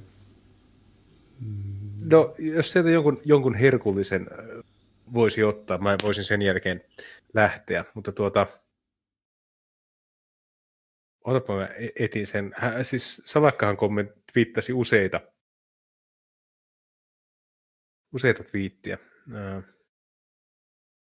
niin tämän mielestä sinimusta liike voi kuulostaa huonolta vitsiltä, mutta mitään hauskaa siinä ei kuitenkaan ole. Niin tämä kertoo, mitkä, milloin pitää nauraa. In Soviet Finland we laugh, tai jotain, you laugh. Jos peittelemättä fasistinen puolue rekisteröidään, se kertoo, että fasismista on tullut vain yksi aate muiden joukossa. Se on vaarallinen merkki. No, eikö Antifa ole myös aate? Että se ei ole mikään yhdistys. Se on, vaan, se on, vaan, se on idea, se on aate. Mm. Sitten on hyvä. Suomen ollaan perustamassa ehtaa äärioikeistolaista puoluetta nimeltään Sinimusta liike. Kukaan ei ole nähnyt sen puolueen ohjelmaa, mutta kaikki on sitä mieltä, että se on jotain niin kuin hirveitä, mitä on ikinä, ikinä Suomen historiassa nähty. Niin. Ja se on, ihan, se on ihan hauska, koska sitten kun se tulee se ohjelma, niin ihmiset on no joo, no. Taisi olla pesun kestävää. Että niin. Siellä varmasti niin suvakit luo jo ihan mielettömiä fantasioita siitä, että se puolueohjelma on just jotakin semmoista, että ketkä kaikki laitetaan leirille ja missä järjestyksessä. niin, juu. Ja tuota, siis nyt kun miettii näitä tahoja, jotka vinkuu 24 7 rasismista ja äärioikeistosta, niin okei, siis persut on ihan full HD natsi paskaporukka yhyy, mutta nyt ollaan Suomen perustamassa aito ehta oikea 4K äärioikeistolainen puolue. Et se, se on niin kuin, miten se aikoinaan sanottiin eh, demokraattilehdessä, että äärioikeistolainen Suomen sisu ja vielä enemmän äärioikealla oleva vastarintaliike. Niin tämä on ehkä vähän samanlainen homma, että on äärioikeisto ja sitten on ehtaa äärioikeistoa. Semmoista, että ei edes naurata enää, ei edes leikitytä. Nyt ollaan ihan vakavissaan. Älkää ostako halpoja kopioita. No tämähän nimenomaan on parasta mahdollista mainosta teille, koska tämähän nimenomaan siis, no, Suvakitkin sanoo, että te olette se oikea asia, the real thing. Että tämä on nyt se niin, vakava juttu. Tän, nämä on ne oikeat. Niin, ja sit, no, no, no, on tottunut siihen, että jos ne menee jollekin persoille sanomaan, että höö, onko säärioikeastaan, niin sitä on aika hirveä sössöttely että okei, okay, en mä ole sitä, niin, niin, ne, nekeri sitä, nekeri tätä, mutta en, en mä nyt kuitenkaan tietenkään mikään rasisti ole, vaan te olette niitä oikeita rasisteja ja joku tosi eeppinen servaus. Jos joku tämmöinen Janne Salakka tulee kertomaan, tai hänhän on Miehet ryn entinen PJ, että jos tulisi nykyinen PJ sanomaan, että höhö, ootko te äärioikeista? No, ka, joo, kyllä me varmaankin ollaan. Mm. Okei. Okay. Mitä siitä? No, hyvä, hyvä juttu. että, tuota, Muita voit, kysymyksiä. Niin, niin, sä voit käydä tämän keskustelun näin nopeasti. Mm. Mutta niin, taisinkin ja tuo... siksi ne ei vainoa meidän kaltaisia ihmisiä, niin kuin, että ää, ei ne niin kuin, some-suvakit ja media, niin ei ne esimerkiksi Junekselle, vaikka se on kaupunginvaltuustossa isossa kaupungissa ja silloin, niin ei ne sille ikinä tee sitä, mitä ne tekee persuille, että ne alkaa soittelemaan ja kyselemään, että niin, no sinä olit kirjoittanut someen tällä lailla, että mitä sinä tällä tarkoitit ja pyydäkö anteeksi ja bla bla bla. Ei ne edes yritä sitä, kun ne tietää, että se ei tule menemään läpi, että, että Junesta ei pysty, tai minua ei pysty hyppyyttämään, että meistä ei tule saamaan irti sitä nöyristelyä ja kiemurtelua. Niin, ja mä oon tästä puhunut usein, että persut on ihan itse altistaneet itsensä näille persukohuille just sillä kiemurtelulla. Että kun ne alkaa sitten anteeksi pyytelemään, kiemurtelemaan, selittelemään, pakittamaan, niin ne antaa niille, öö, ne palkitsee ne öö, ulisijat. Ne antaa niin, niille ainoa... motivaatiota tehdä sen saman uudelleen joka kerta. Ja niin katsotaan ainoa... esimerkiksi vaikka tuossa oli vasta se Jyrki Ooland, joka oli, mikä Juu. se oli? Mitä se olikaan kirjoittanut? Se oli Screamilla sanonut, että varissuole voisi tilata koronaa, koska Joo, koska, koska syyt. Niin, ja sitten se jälkikäteen sanoi, että joo, no ei olisi pitänyt sanoa sillä Niin just tuolla ja, lailla... Läppä, läppä. Niin, niin, että just tuolla tavalla ne motivoi itse niitä mediaa ja somesuvakkeja luomaan näitä kohuja, koska ne palkitsee ne noilla anteeksi pyytelyillä ja pakittamisilla ja sillä, että no joo, no en mä nyt ihan tosi saa ollut. Niin, eikä sinne tarvitse edes tilata, kun siellä on jo valmiiksi suurimmat luvut, koska ne ei, ne ei, ne ei vieläkään ole kuullut sit, koska me ei, meillä ei tarpeeksi tietoa äh, somalin kielellä. Mm Oh, mutta sitten tämä on hyvä, kun tämä Salakka vielä toteaa tähän, että Timo Soini avasi oven halla halla avasi oven fasisteille. Ha-ha. Ja tuota, tämä on nyt joku super niin mahtava paljastus. Ja nyt täällä on varmaan kaikki, kaikki kommenteissa sitä mieltä, että vitsi, että terävä kaveri, että en ole sälynyt tätä itse. Ja täällä on harmiksi perussuomalaisia täällä kommenteissa sanomassa, että itse asiassa se on halla joka vastustaa eniten fasismia. me, ollaan, me ollaan se oikea antifa me, me, me ollaan antifa, mutta meillä ei ole pyörälukkoja vielä. Tota, mutta niin, mitä tuohon äh, äärioikeisto, niin mulle tuli mieleen se, että nyt kun Twitter on bännännyt Trumpin, ja ne on bännännyt minut ja kaikki muut johtavat poliitikot tässä tällä maapallolla, niin kaikki suvakit, kaikki Yleen erityisasiantuntijat, kaikki suomalaiset professorit, niin on sitä mieltä, että se on oikein – että suuryritys saa bännätä poliitikkoja, eli määrätä mitä ne sanoo ja mitä ne ei sano, niin eikö ne ole niitä oikeita äärioikeistolaisia, koska ne antaa tämän poliittisen vallan kasvottomalle suuryritykselle, jota kukaan ei ole äänestänyt, niin eikö se ole se alkuperäinen äärioikeistolaisuus, että ei ole mitään ei ole mitään presidenttejä, ei ole mitään poliitikkoja, on vain Twitter, Jack – Dosi ja ne ihmiset sen takana, jotka sanoivat, että okei, tuo saa puhua, tuo ei saa puhua. Niin eikö se ole sitä oikeaa ääri, tai puoliksi viitsillä, mutta ehkä suvakit voisi miettiä tätä siltä kannalta, että no, että onko se oikein. Että, mitä jos Sanna Marin, Twitter ei tykkää Sanna Marinista, niin okei, ei enää, Maria Ohisalo, me ei tykätä susta pois. Sun kaikki sivut, vihreät.fi, me ostetaan ne palvelimet ja me suljetaan kaikki. Me, me suljetaan sun kännykkäliittymät, sun sähköt ja kaikki. Niin onko se, onko se äärioikeistolaisuutta vai kun jos kerran hyväksytään tämä ajatus, että tänne on tullut muutama superchatti, niin... Joo, tuota, Joo otetaan vaan ne. Otetaan vaan. Mä tuota nopeasti kommentoin vain Janne Salakkaa tai Joo, hänen viitteensä. Hän on kommentoinut myös näin. Toki saman päivän aikana on uutisoitu Suomeen perustetusta fasistisesta puolueesta, ja kallupeissa suosituimman puolueen kansanedustaja on alkanut kerätä henkilörekisteriä puoluetta kritisoivasta opetushenkilökunnasta. Eli olen suhteellisen vakuuttunut asiastani.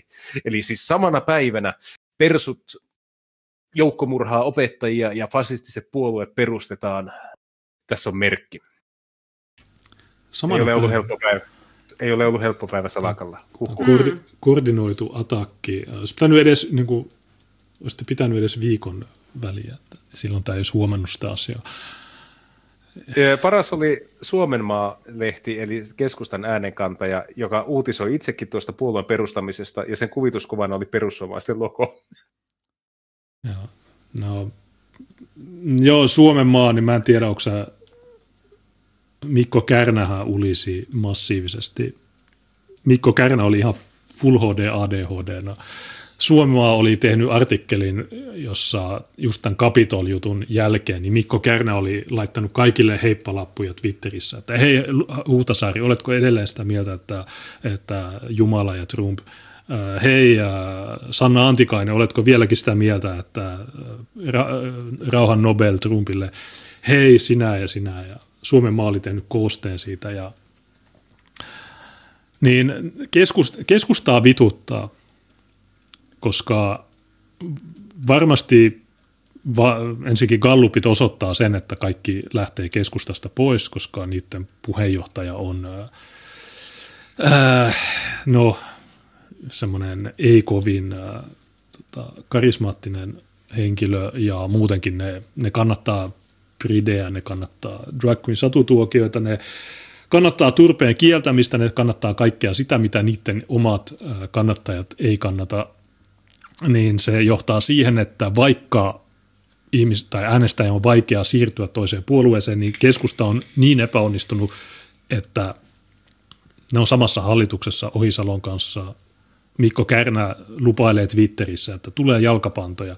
Isis-naisia ei tuoda Suomeen sitä ja tätä, mutta mikään näistä ei toteudu ja sitten se koko ajan valehtelee kaikesta, niin nyt jopa, mä oon varma, että nämä keskustan ihmiset, niin joka kerta kun ne tapaa niitä, niitä, ehdo, niitä äänestäjiä, niin äänestäjät sanoo, että no mitä helvettiä nyt. Ja se aiheuttaa Kärnälle ison paineen ja siksi on koko ajan tämä hyökkäys persuja vastaan. Ja ne yrittää yhdistää Trumpin persuihin ja sitten teidän liikkeen persuihin. Vaikka Trumpissa ja siinä vallankaappauksessa, niin ei siinä ole mitään, mitään väärää. Se kuuluu demokratian päinvastoin, kun ne väittää.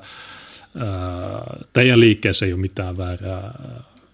Niin se on vaan tätä, että niin kuin huudellaan joka suuntaan ja gallup paniikki keskustalla, mikä on hyvä asia. Mutta oliko tämä superchatteja? Joo, mä muutaman luen. Tässä oli kolme ainakin tullut. Mä en niitä järjestyksessä lue, mutta juuri oli laittanut kaksi euroa sinimustien kunniaksi. Okei, okay, kiitti.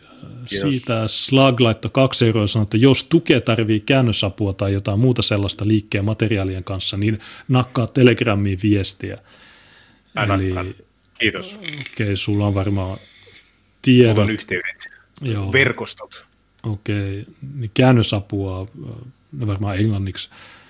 Slag oli kai kääntänyt sen mun taistelumme puheenvuoro englanniksi. Se, ja minu, minun kanssa.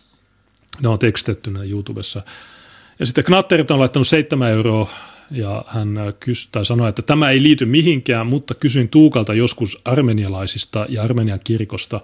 Onko Tuukka lukenut ortodoksimunkki Serafimin Seppälä Armenia-aiheisia kirjoja – Armeniasta ei ole paljon suomenkielisiä kirjoja, jos ei huomioida munkin, munkin kirjoja.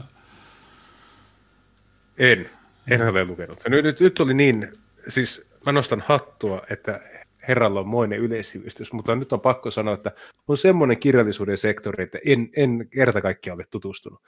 Viimeisin kirja, jonka olen ostanut, niin on käsitellyt kansallisvaltioiden syntymistä 1800-luvun lopussa. Voisin melkein tuoda sen tähän näytille, jos jaksaisin, mutta tällä hetkellä lukujonossa on Homo fennicus, eli Itämeren suomalaisten alkuperä, joka on erittäin mielenkiintoinen teos, koska se käsittelee tuota, suomalaisten geneettistä pohjaa ja mistä geneettisistä aineksista suomalaiset ovat saaneet alkunsa. Ja olen siellä niin kuin ammentamassa sitten voimaa ja tuota, muinaisaikojen viisautta ihan tätä, tähän puoluehankkeeseenkin. Niin, Mikko Kärnähän on paljon itkenyt kapitolista ja persuista ja hyökkäyksestä demokratiaa vastaan, mutta Armeniastahan se ei ole puhunut. Eikö siellä Azerbaidžan sen muslimiystävät, maltilliset muslimit on hyökännyt Armenia.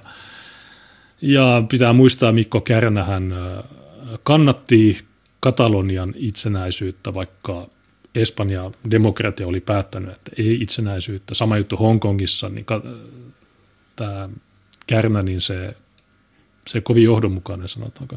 Et silloin kun se no, tapahtui... Siis, se olisi ihan ok, että se kannattaa Suomen itsenäisyyttä. Minusta tuntuu, että me voitaisiin kannattaa ihan sama asia. Joo, mutta ei, se, se lennättää tänne isisnaisia ja se ei... Di Ripatta oli laittanut entropyyn kolme dollaria. Ja hän sanoi, että vasemmistosta pitää muistaa, että pääasia on kulttuurimme ja kansamme tuhoaminen.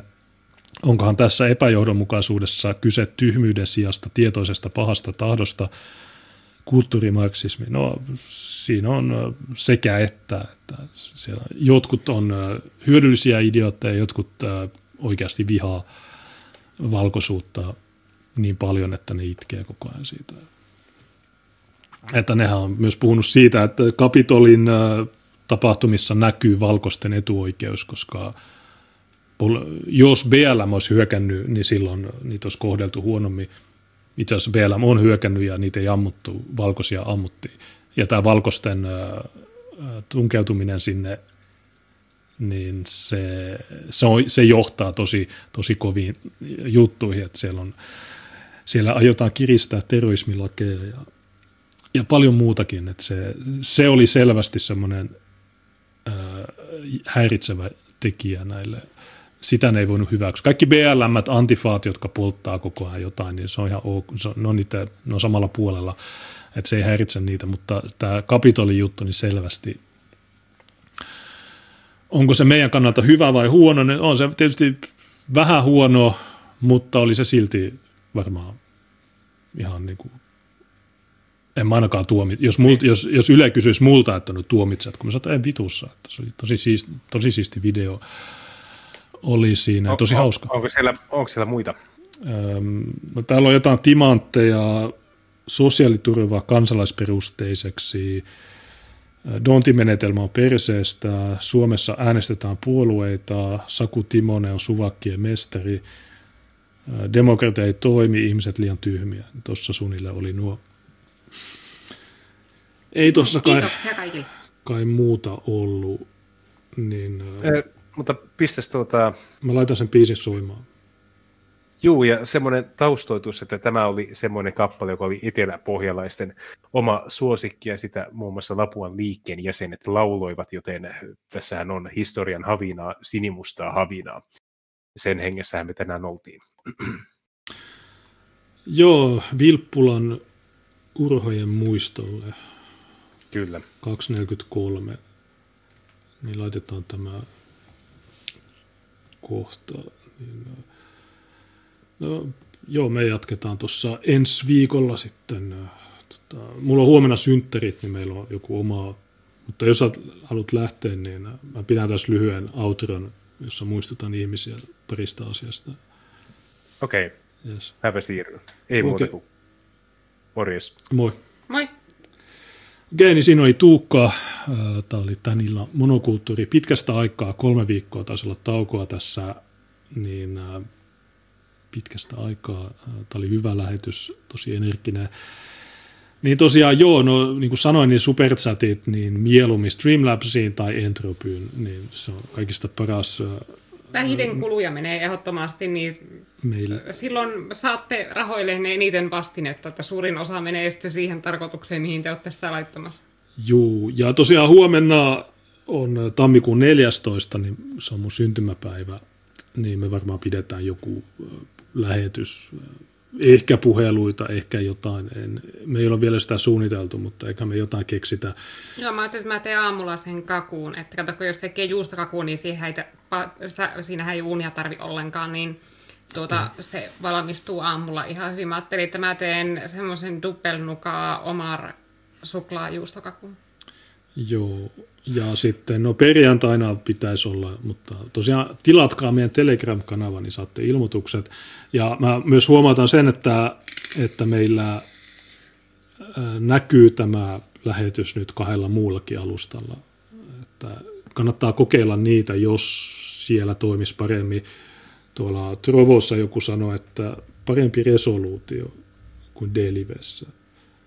Niin ehkä, ehkä sitä kannattaa testata. Mä katsoin, että onko sinne tullut lisää kommentteja. ja sitten on tuo Good Game, niin jos White Oulu viittii laittaa ne linkit, niin mitä tuolla, joku sanoo, että täällä on parempi resoluutio kuin Delivessä. Niin tuolla, Joo, ja tosiaan tuo kello on jostain syystä väärässä.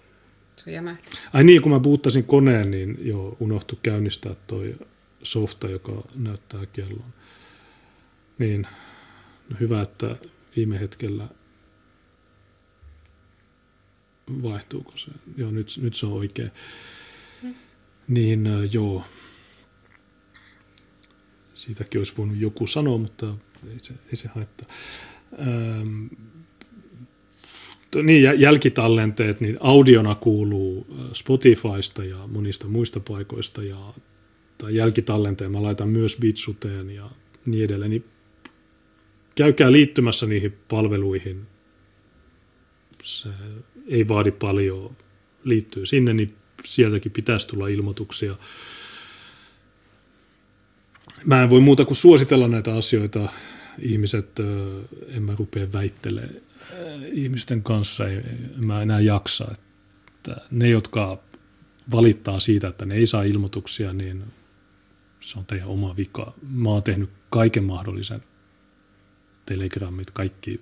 Joo, mukaan... ja mä voisin muistuttaa ihmisiä siitä tosiaan, että kuten mä sanoin edellisessäkin lähetyksessä, niin mä oon siirtämässä mun sometoimintaa tuonne Käpin ja VK puolelle siihen malliin, että mä aion Käpiä jatkossa käyttää saman mallin, miten mä oon aikaisemmin käyttänyt Twitteriä ja VK taas sitten saman mallin, miten mä oon käyttänyt Facebookia. Eli että jos te tykkäätte niistä pitemmistä päivityksistä ja sellaista, mitä mä teen Facebookiin ja seuraatte niitä, niin menkää VK ja siellä Tiina Viik, niin sieltä löytyy jatkossa samat tuota, jutut, että ne ei enää Facebookiin tuu, mutta mä pidän tässä semmoisen siirtymäajan, että mä välillä kumminkin muistuttelen tuolla Twitterin ja Facebookin puolella ihmisiä siitä, että, tuota, että mistä minut jatkossa löytää, niin, ja välillä ja, jaan striimilinkit ja semmoiset kumminkin sinne, niin tosiaan, että jos tykkäätte niistä mun Facebook-päivityksistä, niin tulkaa VK ja siellä voi seurata jatkossa niitä ja sitten Gapissa kanssa, gap.com kautta Swan of Tuonela, niin sieltä löytyy sitten semmoinen vähän niin kuin Twitter-tili. Mä en ole siellä tähän mennessä vielä kauhean aktiivinen ollut. Mä oon VK on kirjoitellut aika paljon tässä viimeisen parin päivän aikana. Mutta tuota, tosiaan sieltä löytää minut jatkossa ja Junes on kanssa samoissa palveluissa, kun multa se aina välillä kysellään, että missä Junes onko, että mistä sen löytää, kun se ei ole enää Twitterissä, niin tosiaan Junes on kanssa Käpissä ja VKssa ja Telegramissa ja missä kaikkialla se nyt onkaan. Joo, se Sä on, voisit itse luetella. Siellä on pitkä lista. En mä tiedä, se on vaan, että menee sinne. Niin, äh, mulla on tässä itse asiassa, no pitää varmaan päivittää tämä, tämä lista tässä Gabissa mun kiinnitetty juttu, niin tässä on jonkinlainen lista näistä. VK on sama juttu, mutta pitää vielä lisätä muutama juttu tonne. Niin kaikki linkit löytyy, ei se, ei se vaadi kuin muutaman klikkauksen. Myös Dailywessä tuo infoboksi, niin se on täynnä linkkejä, että se katkaa sieltä. Niin, Joo, ja Ilmeisesti sun Captilia oli haettu Googlessa aika paljon. Joo, mä näin eilen. Ja mulla on nyt... Siis sillä, että jos suomalainen käyttäjä kirjoitti hakuun, Google-hakuun Gap, niin se ehdotti jatkoksi Lokka. Joo, mä saat olla, mä en tiedä, onko muita suomalaisia tuolla. Mulla kanssa se ehdotti sitä, mä testasin kanssa, kun mä näkin sen kuvakaappauksen joltain, niin mä testasin kanssa ja laittoin niin inkognito-tilaus, että Joo. Gap, niin se ehdotti kanssa sitä Lokka. Joo, mutta siis onko muilla puolueilla kuin Asylillä, niin onko niillä? En tiedä, mutta mulla melkein 700 seuraajaa nyt, että vähän yli 10 prosenttia siitä, mitä mulla oli Twitterissä. Joo, ja mulla on myös tuossa tullut VKssa ihan mielettömästi kaveripyyntöjä, niin, mä, mä kyllä vastaan kaikkiin tässä, mutta tuota, tosiaan kun niitä tuli välillä useampi sata, sataa kerralla, niin mulla vie hetken aikaa, että mä saan tuo kaikki läpi tuossa, ja mä tässä taas tämän illan aikana käyn läpi ne uusimmat kaveripyynnöt, niin kyllä sieltä vastataan, jos olette laittaneet. Joo, se on... Se... Ja tosiaan siellä kanssa sitten voi laittaa yksäriä ihan samaa malliin, miten Facebookin Messengerissä voi laittaa. Ja, sillä, ja tuo, mä varmaan niitä VK-viestejä seuraan enemmän, koska siis äh, Facebook Messenger on semmoinen, mihin mä oon aika väsynyt. Mä en tykkää avata sitä ollenkaan, koska 90 viestistä on joko jotakin spämmiä tai sitten niitä, että moi sä oot nätti, alaksa seurustelemaan mun kanssa. Tai sitten vaan niitä moi-avauksia ventovierailta miehiltä. Tai moi, ootko varattu? Sellaisia juttuja. Niin jos 90 prosenttia viesteistä on sellaisia, niin tuota, se, se ei kauheasti niin kiinnosta, mutta mä oon huomannut, että VKssa ensinnäkin, sie, siellä ei ole ählyjen kaveripyyntöjä. Se on yksi juttu, niin että niin Facebookissa se on aina, että sä saat seuloa niin normaalit ihmiset, niin sellaiset vakavissaan sulle kaveripyynnön laittaneet sieltä niin intialaisten ja arabien ja sellaisten joukosta, jotka laittaa vaan summansa kaikille naisille kaveripyyntöjä. Joo. Mutta VKssa mä en ole törmännyt siihen ollenkaan, että siellä niin kaikki kaveripyynnöt tähän mennessä, mitä mä oon huomannut, on sellaisia, jotka vaikuttaa niin ihan vakavilla mielin laitetuilta. Niin, niin. Kaikki linkit on, ne löytyy helposti, niin ottakaa Mä, en mä voi klikata niitä teidän puolesta. Niin okei, niin ei tässä muuta. Laitetaan tämä soimaan. Mä en tiedä mikä tämä on, mutta kuunnellaan tämä. Niin äh, mä lataan tämän äh, tonne Beatsuteen tämän jälkitallenteen ja Spotifyhin ja muihin. Niin ei tässä, mun pitää laittaa tuolta valmiiksi tuo. Niin okei. Okay, moikka. Hyvää keskiviikkoilla jatkoa. Moi. Moi.